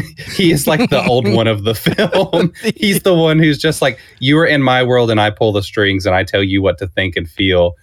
It's really interesting that the cosmic stuff is so small. Well, and like, like especially in, in, especially within in, the context of we're following them just having conversations, and we know about them because of the stories they're telling about their past and the footage that is then cut into uh, to what's happening. But again, once you get to that reveal of we're watching the documentary of their experiences, how much of those conversations like had to be recreated, and how much of it mm. as they were talking in within the context of the movie, quote unquote, real life, how many of those conversations weren't interesting enough, and how much of it had to be recreated and intensified for the movie that they are then presenting. And, and, and again, like, it just adds that extra layer of, can mm. we trust anything about these characters? But at the same time, like, you feel like you know these characters so well. Yeah. That's kind of what I meant earlier with, you trust them, but can you believe them? Is like, mm. I, I feel like I know these characters. I feel like what was being presented was who they are as characters. It's a smart idea to like to have the scene where they mention that there are multiple editors in there. Like, there, that does kind of leave the door open to like, you don't know which cut of this documentary you're watching, if it was even something released, or if it was like a more found footage style thing. And it does leave open the idea that like, there could be, whatever your version you're seeing, the editor, or like whoever the editor was, could have included all those things where it's like, yeah, we want to make sure we are giving John's or Levi's correct perspective. Like, this is who Levi was. Um, you know what I mean? Like, it's not like you're only seeing who Levi is filtered sp- specifically through John's perspective. Right. You know, like there is some kernel of truth to it. And you, and again, the movie also states that right up front, like where it's like, there's some truth in this. There's some probably some fabrication stuff with that like puzzle piece metaphor, cosmic puzzle metaphor. Um, and it's up to you to decide what you think is real and what's not. And there's something about that that like I like the way that the movie gives us permission to decide what matters and what doesn't. Yeah. Um, well, and especially with it being almost a two-hour long movie, like uh, on IMDb, it's an hour and fifty-six minutes, and that that is yeah. a long. Well, it's not that long compared to, you know, like Lord of the Rings or something, but like that's not a short movie. It's pretty long for a movie that's mostly set in one place. Usually, those movies are right there in that ninety-minute right spot. And and like I could understand, especially at almost two hours. How, with the short attention span of a lot of people, they might be like, ugh, why can't this be a much shorter movie? Nothing's happening. I can understand why people would say that, but those people are wrong. It never feels long because, as we said before, it's constantly reinventing itself. It's constantly changing your perspective of everything. So it never feels like you're just wallowing in the same thing over and over again. Right. And, like, and nothing ever feels redundant. Exactly. And like I said a number of times, since you were on this experience with them, You, it, it would be like if you are talking to a friend and that friend starts telling you a story and you know that the context that they're giving, maybe it doesn't really matter, but mm-hmm. it's part of their story. And so you're listening to it rather than someone starting a story and you saying, all right, I know that the next ten minutes is just going to be bullshit. So just skip past mm-hmm. that and get to the end. Like it's why you, you would be a we, dick if you said that to your friend. And that's what it feels like with this movie is they're telling their yeah. story. Absorb that story so you can understand why are they even telling you the story to begin with. This has uh-huh. meaning, this has purpose, or maybe it's just an obsession that they can't let go of. Either way, it, it's relevant somehow. Yeah, this movie does a good job of, of, you know, we talk a lot about show don't tell with film because it's a visual medium, but this movie does a good job of like where the telling is the showing, because right. the telling of the story is rooted, again, because it's rooted in those personal stakes, despite how big everything is around them. Keeping it rooted to those characters, it's like everything that they're saying has meaning. Even if sometimes, I mean, I think the movie does like occasionally, if I had to lobby a critic or levy a criticism at it, it's like sometimes the characters are so... Um, on the nose about certain, like especially the the final confrontation where they're like literally laying everything out on the table. Like Levi's like, you're a delusional, paranoid, madman, fascist, you know, piece of shit or whatever. And then, you know, there's a certain point where it's like a lot of that stuff is stuff that we get through the context of the film. Yeah, but in but that moment, it having... feels so cathartic because it's you're seeing the characters finally letting all of this stuff go that they've been trying. Because they're not really friends. I mean, the movie, right. it tries to be like a, about friends making movies, but it's like, no, they're really still, through all this, they're still strangers to one another because everything that they do is always like through the context of this experience that they're sharing that they don't really see eye to eye on. Right. Um, and, well, and, and in that moment, the fact that even though it's on the nose, it's like, no, this is everything that they've been dying to say the entire time. The also, entire giving it some of that reality. Like, sure, it might feel on the nose, but that's what you would say if you're in that situation. Like the whole yeah, show don't exactly. tell with movies is don't tell me something that doesn't need to be said from people who wouldn't say this in real life. Like that's one of the criticisms that I've had with a number of movies.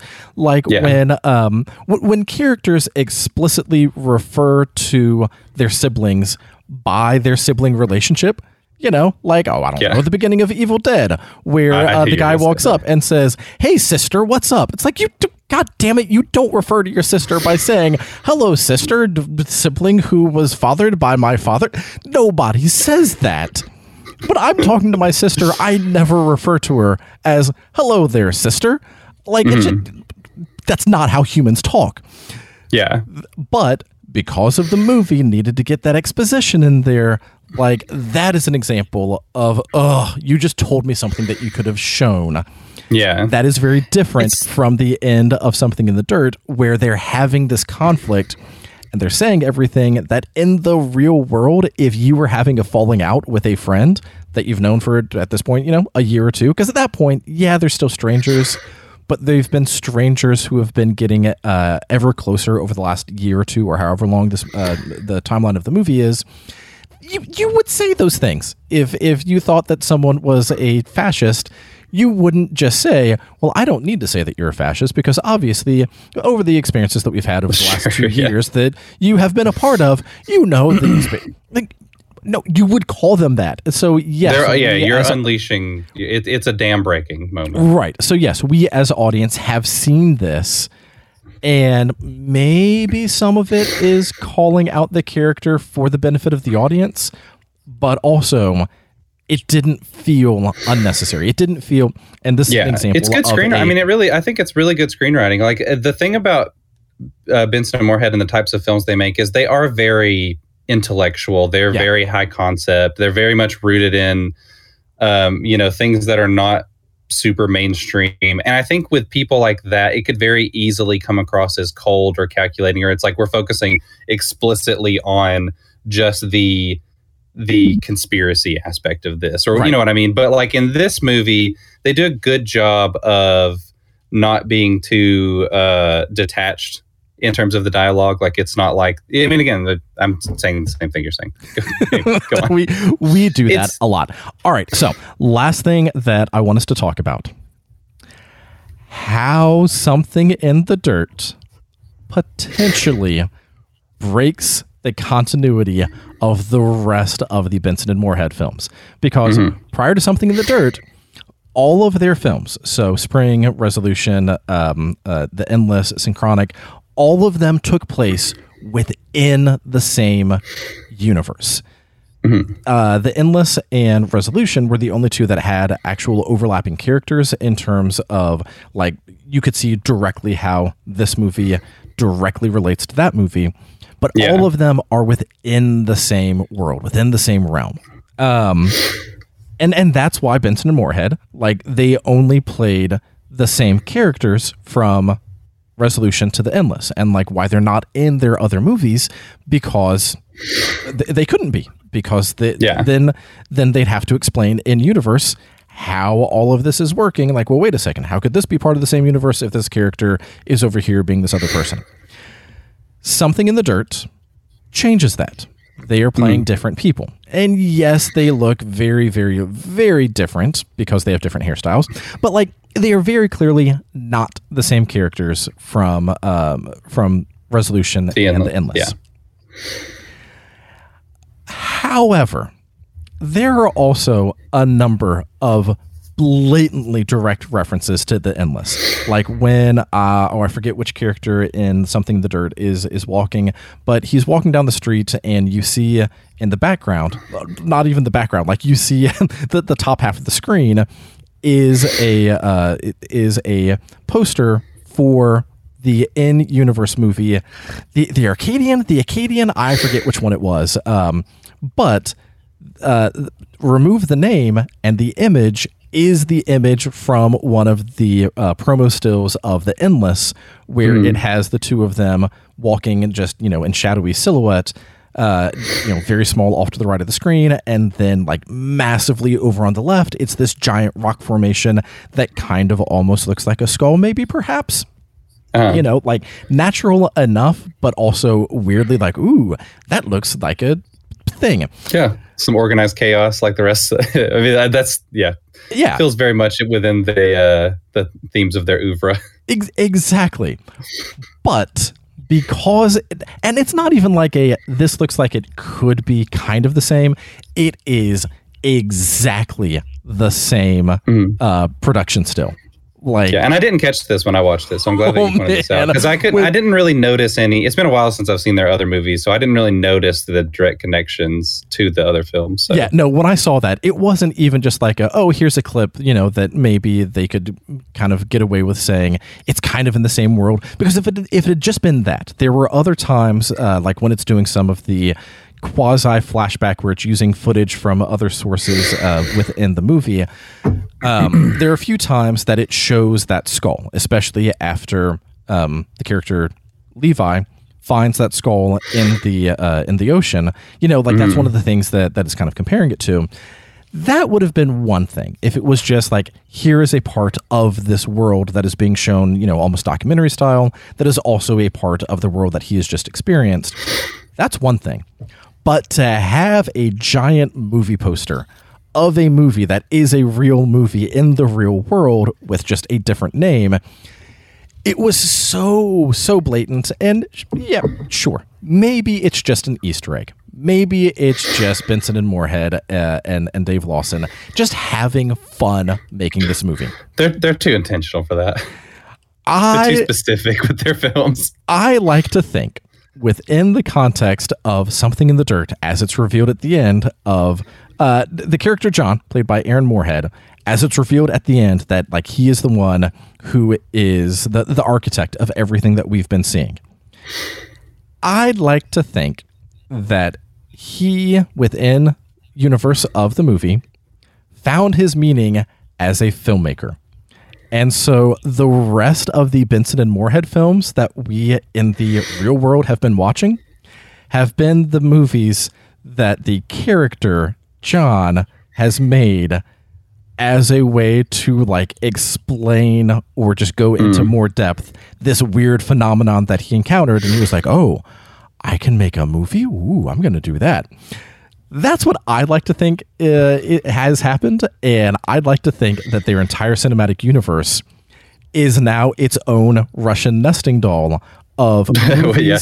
that take place within the universe of the universe that John created because he made this documentary and then went on to make these other movies. Um, I, I, I liken it to uh, Doctor Doctor Otto and the Riddle of the Gloombeam, which if you've never seen... Wow. Yeah. If you've never what seen that... That is the movie with Jim Varney where he is playing a mad scientist and he's trying to, man, I'll, it, it's been a while since I've seen it, so I don't remember all of the details. But anyways, he's playing a mad scientist that has a hand on the top of his head and uh-huh. uh, he, he is portraying other characters to try to capture the protagonist. And one of the characters that he plays is Ernest. Yeah. And the end, spoilers for a movie from nineteen eighty-five, uh, but spoilers, the end of the movie has Doctor Otto as Ernest. So for me, the rest of the Ernest movies are in universe, Doctor Otto still like going about trying to capture this other guy and maybe getting so invested in the character that he somehow then becomes good. Or maybe uh-huh. it's all a ploy and he's actually much smarter than he seems. And the reason everything keeps going wrong is because he's doing it on purpose. God, this is so funny that we're literally doing what they do in this in Something in the Dirt. We're creating our own conspiracy theory narrative around this to give some meaning to what we're seeing. Yep. I my only hesitation with that reading is that if the poster is already at the theater, does that mean that The Endless is currently playing in this at that movie theater when John sees it? Like maybe he went and or, saw The Endless and it helped to give him give him something like, ooh, everything is connected. Mm, this is may- it. Maybe that influenced him that way. Maybe. Or I maybe like it, it was be... one of the reshot scenes. Oh yeah, he put the poster in there, yeah. Yeah, and he was doing it as a way to self-promote his other movie that was about to come out within the context of the documentary that he's making. Yeah. I'd be curious to know if like in that shot, if they just composited a poster in there or if that, like I would assume that's probably not the poster that was up there unless they spoke to the manager and like, hey, can we put a, an Endless still on the outside of this theater or whatever? I'm like, sure. It's like either that or they just digitally put it in there. So I, maybe it could be John doing that. I'm I'm sure that it was digital. Uh, yeah. So that's what I like um, to think happens. I'd like to think that everything that we've pre- been presented of the prior Benson and Moorhead universe technically still is. I mean, it could universe. be that this documentary was so successful. This documentary, Something in the Dirt, was so successful that John did springboard that into a film career. Yeah. Um. And and he made these uh this series of movies that are all connected and have all these. And that's what's so funny or, to me. Like ooh, that's why I think ooh, this movie better, feels like better. It's a goof on those movies because it's like almost making fun of like how serious. Yeah, seriously, they take like all the conspiracy elements and how most of it's just so absurd. What do you think about it? So even better. Uh, what was that Ethan Hawke movie uh, that they filmed over like ten years? Was that Boyhood? Was that the name of that yeah, one? Yeah, Boyhood. Yeah. So maybe Something in the Dirt is the character John's Boyhood, where he's been making it over the last ten years. And like, it's sure. his white whale. It's his great unfinished project, which is why it keeps switching editors.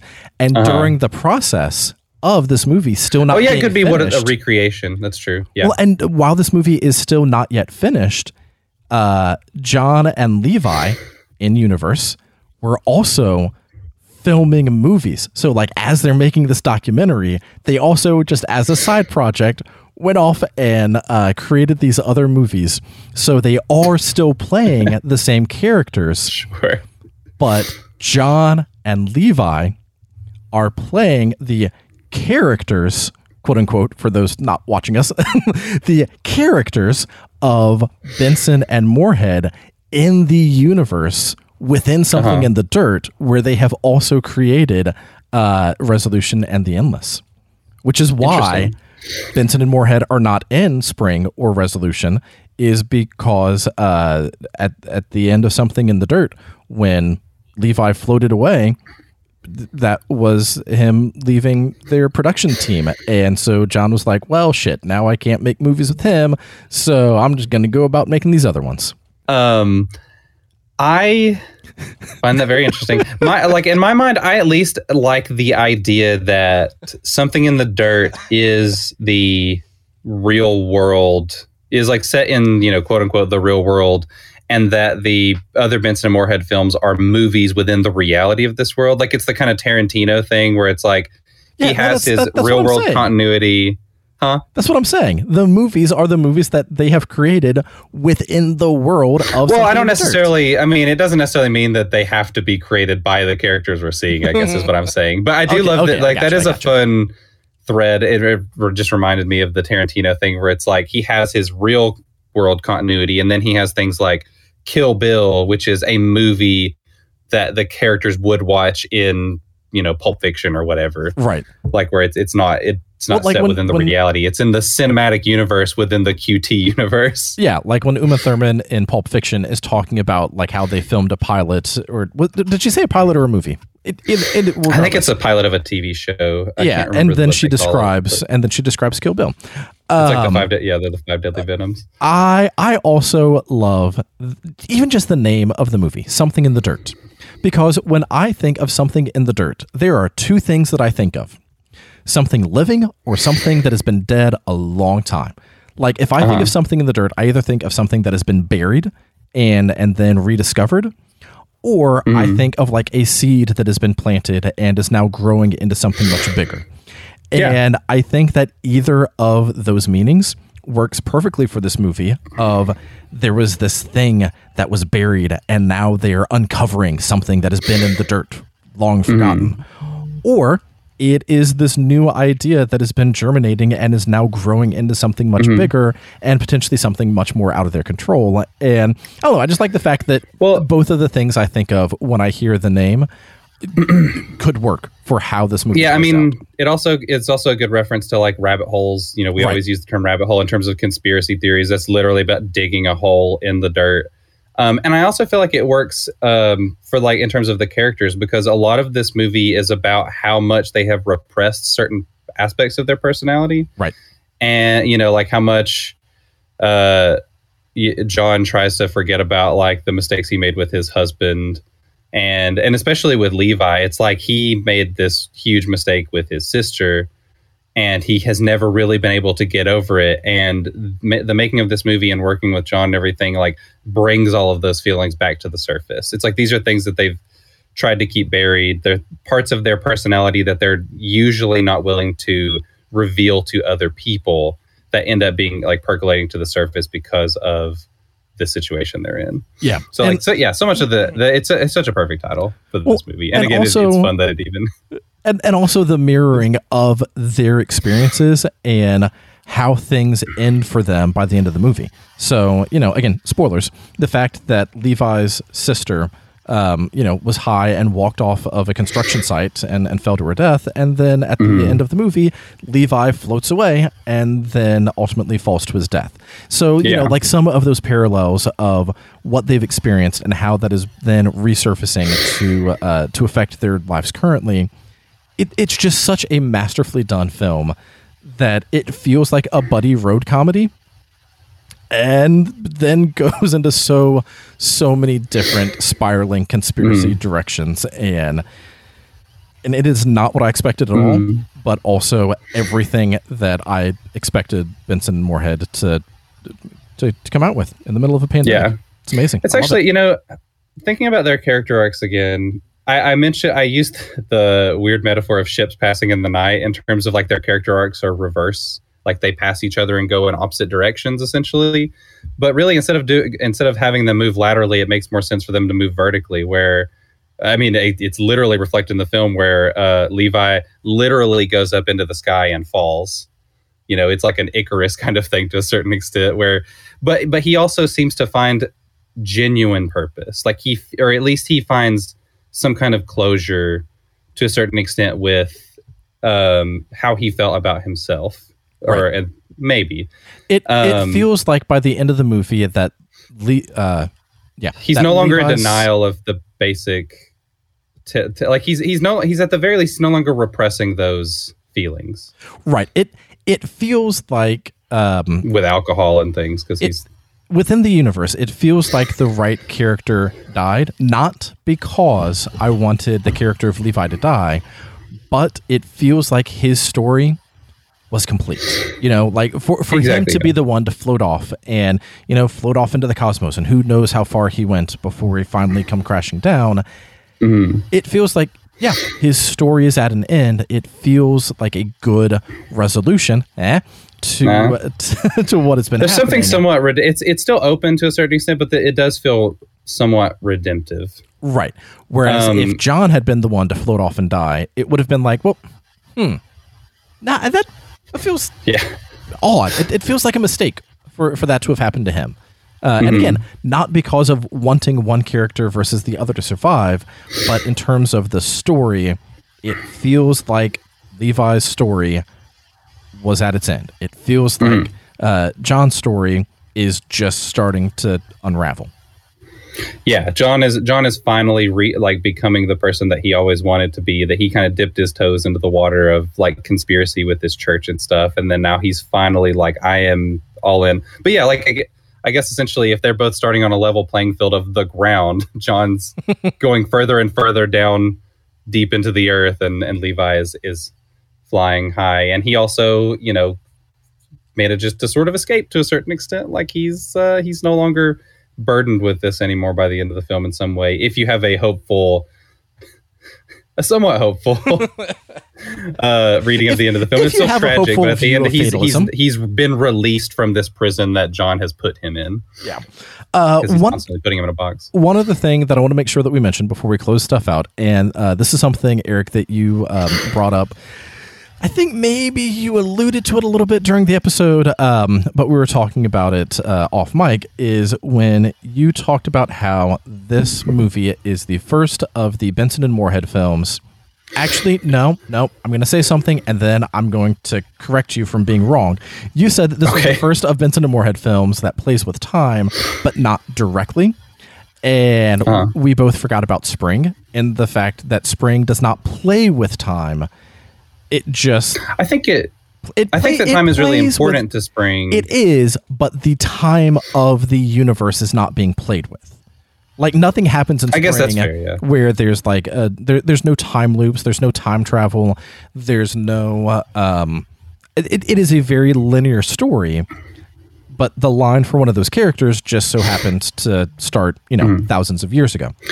Yeah, I guess I was thinking more in terms of like life cycle and the fact that time is so important to the character that uh, of is it Nadia or is that the actor? Uh, anyway, the of the of the woman in the film, like she has this specific life cycle and she has to do things within a specific time frame. So there's kind of a race against the clock aspect to it to a certain extent. Right. But so time is really story, important to the plot of that film. But oh, yeah, it, you're right. It doesn't manipulate time. Exactly. Uh, but time is vital to all of their stories. Um, you know, Resolution, Endless, uh, Synchronic, all of them have, all of them play with the cosmic element of time, whether it be through time loops or time jumps or going to time travel. Like there is definitely playing with time within the universe. Mm-hmm. Something in the Dirt continues that, but um, the way that it's playing with time is through the cinematic language of yeah. telling the story out of order rather than the universe messing with time. And which is which is fun because it is a direct manipulation of time by the filmmakers. And yes. it draws attention to the fact that they are the ones literally manipulating time in the way that, of course, they are also doing that in their previous films through the writing and, you know. Right. It, it, that's the kind of metatextual element that's really fun is it's like, yeah, we manipulated time a lot in these other films. In this case, we're manipulating time deliberately through the way that we're editing this film together. Yeah. Which yeah, is and, really fun. And I, I love that. I love that all of their films have played with time as a theme. And speaking of time, uh, we should wrap this episode up. Uh, That's probably true, yeah. There's so there's so many things I could go on about this movie. There's just so... I have uh, an incredible amount of notes. like just in, And like just in terms of me, like I've been chewing on this movie. Like despite the fact that it's been a while, uh, like I've just been constantly mulling this film over and turning it over in my head over and over again. And... Uh, Yeah, it's just, I love it so much. Yeah, this this film, uh, f- f- film, me and words, this film definitely sticks with you. And and again, not in like an upsetting way, not in some of the other uh, movies that we've seen, maybe even recently, that you watch and you're just like, I feel so uneasy and that feeling is not going to go away. It's not like that. It's just, mm. there's something about this movie and how real it is and how... almost like Cronenbergian in terms of going down that rabbit hole of, of obsession, uh, but without the body horror. Like mm-hmm. th- there's something about this movie that it just sticks with you and it makes you keep thinking about how your own life can relate to the things that you just saw on screen, yeah. which I think it, is it feels like what movies are for. It's such a brilliant, like, it reminds me a lot of like of the kind of conspiracy, like paranoid conspiracy thrillers you got in the seventies. But very much a modern update of that, which is rooted so much in the kind of stuff that we're currently dealing with in this time period with like misinformation and and people just feeling broken and look, trying to turn to whatever gives them solace in some way. Um, and for so, us, yeah, that's escapism. Let's go ahead and close things out. Any final thoughts on Something in the Dirt? Um, it rules. Watch it. I hope that uh, people have a chance to watch it soon. I'm not really sure what the what the time frame looks like for when it'll be screening again. But um, if you didn't get a chance to see it at Sundance, please uh, seek it out as soon as you have a chance, as soon as it comes out, because it's uh, really great. Uh, also, if you're listening to this, I'm sorry that we spoiled it for you. But um, honestly, maybe that would, I mean, that's when th- I'm excited to rewatch it, because knowing the context of everything and knowing what happens and just kind of seeing how much of that is seeded throughout the film and like, seeing it from that new perspective. Yeah. So, uh, and also you know, you I said, to... I said spoilers about thirty times going yeah, from the spoiler free. I feel like we also, we kept things so, so vague for the most part that like, there's so many things I wanted to get into like the details of, but the fact that we kept it vague, I think at least leaves a lot of little surprises where you can see like exactly how those things unfold because it's a movie of such specificity and we didn't get into that specificity too much that, uh, there's, I feel like there's still a lot of great little nuggets to discover that we didn't talk about at all because it's just too much movie to, to get into all of it in the time that we had. Well, and this also very much feels like a movie that once it is available streaming and uh, and has been out for a little while and more people have had a chance to see it, I feel like this movie is not done with us talking about. I'm going to try saying that with words that make sense. I feel like we are not yet done talking about this movie. I feel like mm-hmm. once it is available and more people have a chance to see it and uh, and we can talk about it maybe a little bit more um, less spoiler free. I, I we are going to talk about this again. I just I know that we are. Once it's streaming, once we have a chance to watch it again, even if it's just like a oh hey, I watched that the other day, and we're about to talk about a movie that's completely different. But mm, man, having just seen it again, oh boy, gotta talk about it again. I I am confident uh, that much like you know The Fly or The Thing or Jaws, the Benson and Moorhead films. Especially Something in the Dirt, are going to keep resurfacing uh, almost as if we're in a loop about talking about them or almost like exactly. We're obsessed and continue to go down that rabbit hole of wanting to unravel what exactly is going on in that universe. Yep. All right. Um, during the uh, during the last portion of this podcast, there apparently was some sort of gravity bubble uh, happening around Dan, and he has floated away. And hopefully, he will uh, float back down to us for our next episode as we start. Hopefully, our he March. makes a soft landing when he comes back down. Hopefully, he will float back to us as we start our March Madness with uh, with our next episode. And that's going to be fun because we're going to be talking about a lot of movies that we have never seen. And good podcasting. A lot of, a lot of Mads Mikkelsen movies, to, to clarify. That's why it's March Madsness. Right. We're going we in trying to determine what movies we're actually going to cover for our March Madsness. We're going to be doing a bracket, and we're going to be discussing movies that we've not seen to try to figure out which ones are actually going to make it into the final three that we are going to be covering. So be sure to come back for that, because that's going to be interesting or chaotic. It'll be a hoot. It'll be something. Or both. Organized chaos. Exactly. And that's what we're here for. Uh, but yes, because Dan has floated away, uh, you can follow him on Twitter at H B O to Front Row. And you can also uh, read all of his reviews and in-depth dive about nineties movies. Uh, you know, a, a very uh, formative time for him uh, it, from a movie standpoint at H B O to front row dot com. Uh, coming of age under the influence of nineties films. So go check out his yeah. work there. His blog is so great. Like, legitimately, I love reading his posts. I'm just gonna, I love, I'm gonna like uh, praise Dan while he's not here, because for whatever, for whatever reason, when he's here, I'm just like, nah, whatever, it's fine. No, I love his blog. It's really great. Yeah, so definitely go check that out uh, and, and read movies that we have not yet covered on the podcast. And scrolling through and looking at some of the things that he has been covering, th- there should just be like a guide for uh, for some of our upcoming episodes, because there's a lot on here that it's like, yeah, ooh, I wanted to talk about that with Dan. A lot of good it's stuff. Fun. Anywho, read his blog, uh, H B O to front row dot com, and follow him on Twitter at H B O to front row. Dan, uh, not Dan, you're not Dan, you're Eric. Eric, where do you want people to follow you? Um, I can be found on Twitter at The Chimerican. It's T H E C H I M E R I C A N. I'm also on Instagram at Chimerican Reviews, and on Letterboxd at Eric J A Y. And you can follow me slash the podcast on Facebook, Twitter, Instagram, and Letterboxd at Video Monster Pod. You can also follow me personally on Letterboxd at The Gargoyle. That's G A R G Y L E, because it's a gargoyle wearing an Argyle sweater. And uh, if you enjoyed this episode, um, then be sure to follow us wherever you get your podcasts. Go back and listen to our back catalog. We have over three hundred episodes. This was our... You know what? I realized that I never actually explained. Hopefully people understood it, but I never actually explained why at the beginning I refer to this as episode three hundred Dirt E. It's because we're talking about something in the dirt. And I, I'm just realizing. You know what's really funny is you told me you were going to do that, and when you said it, I thought that there was like a hiccup in Discord or something, nope. And I was like, "Oh, that was weird. That sounded strange." No. It sounded like the the sound cut out for a second. That's hilarious. Nope, and that is why I felt like I needed to uh, to clarify that. Yes, at the beginning, that was intentional because we were talking about something in the dirt. This just so happens very conveniently, or very conspirac- conspiratorially, the episode yeah. three hundred and Dirt.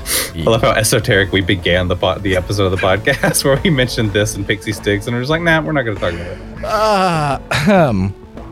So, yes, if you enjoyed this episode, follow wherever you get your podcast. Um, leave those five-star reviews. Tell your friends. Spread the word about how great we all are.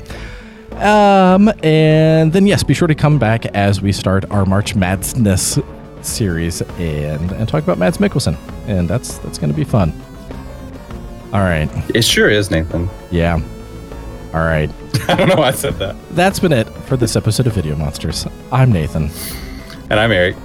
And uh, go watch Benson and Moorhead films. Something in the Dirt isn't out yet. Don't know when it's going to be. Don't know when it's going to show at other film festivals. But you know what? Their other films are streaming. So yeah, go watch also, uh, um, their movies. Yeah. They've also got uh, some T V work. They did some yeah. an episode of the Twilight Zone show. They got Archive eighty-one on Netflix, which I haven't watched yet. Um, they're also going to be doing this uh, this little show that I've... what's it? It's called like Moon Knight, I believe. Never heard of it. Don't know what you're talking Never about. Never heard of it. Um, Loki season two. I, I don't know what any of these things are. That's just something I'm seeing. But um, but yeah, they've got those things coming up. Those are probably going to be a little indie indie uh, drama. Oh, uh, see, I shows. I thought they were just talking about like they were going to do a second season of Being Chill. You know, like they were being very low key about it. Yes, that's exactly it. That's what I said. What are you talking about? L O W K E Y, low key, season two. Exactly. All right, go watch Benson and Moorhead films and then come back and listen to us talk about them. Or go back and listen to us talk about them first because we've covered most of their movies prior. I'm going to stop talking now because uh, this is too many words. So, uh, yeah. Good night, everybody.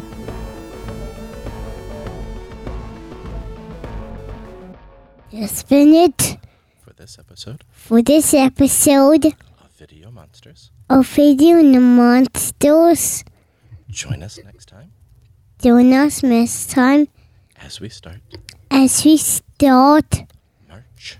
March. Madness. Madness. Good night, everybody. Good night, everybody. Love it. That's so funny. Yeah, but... Hey.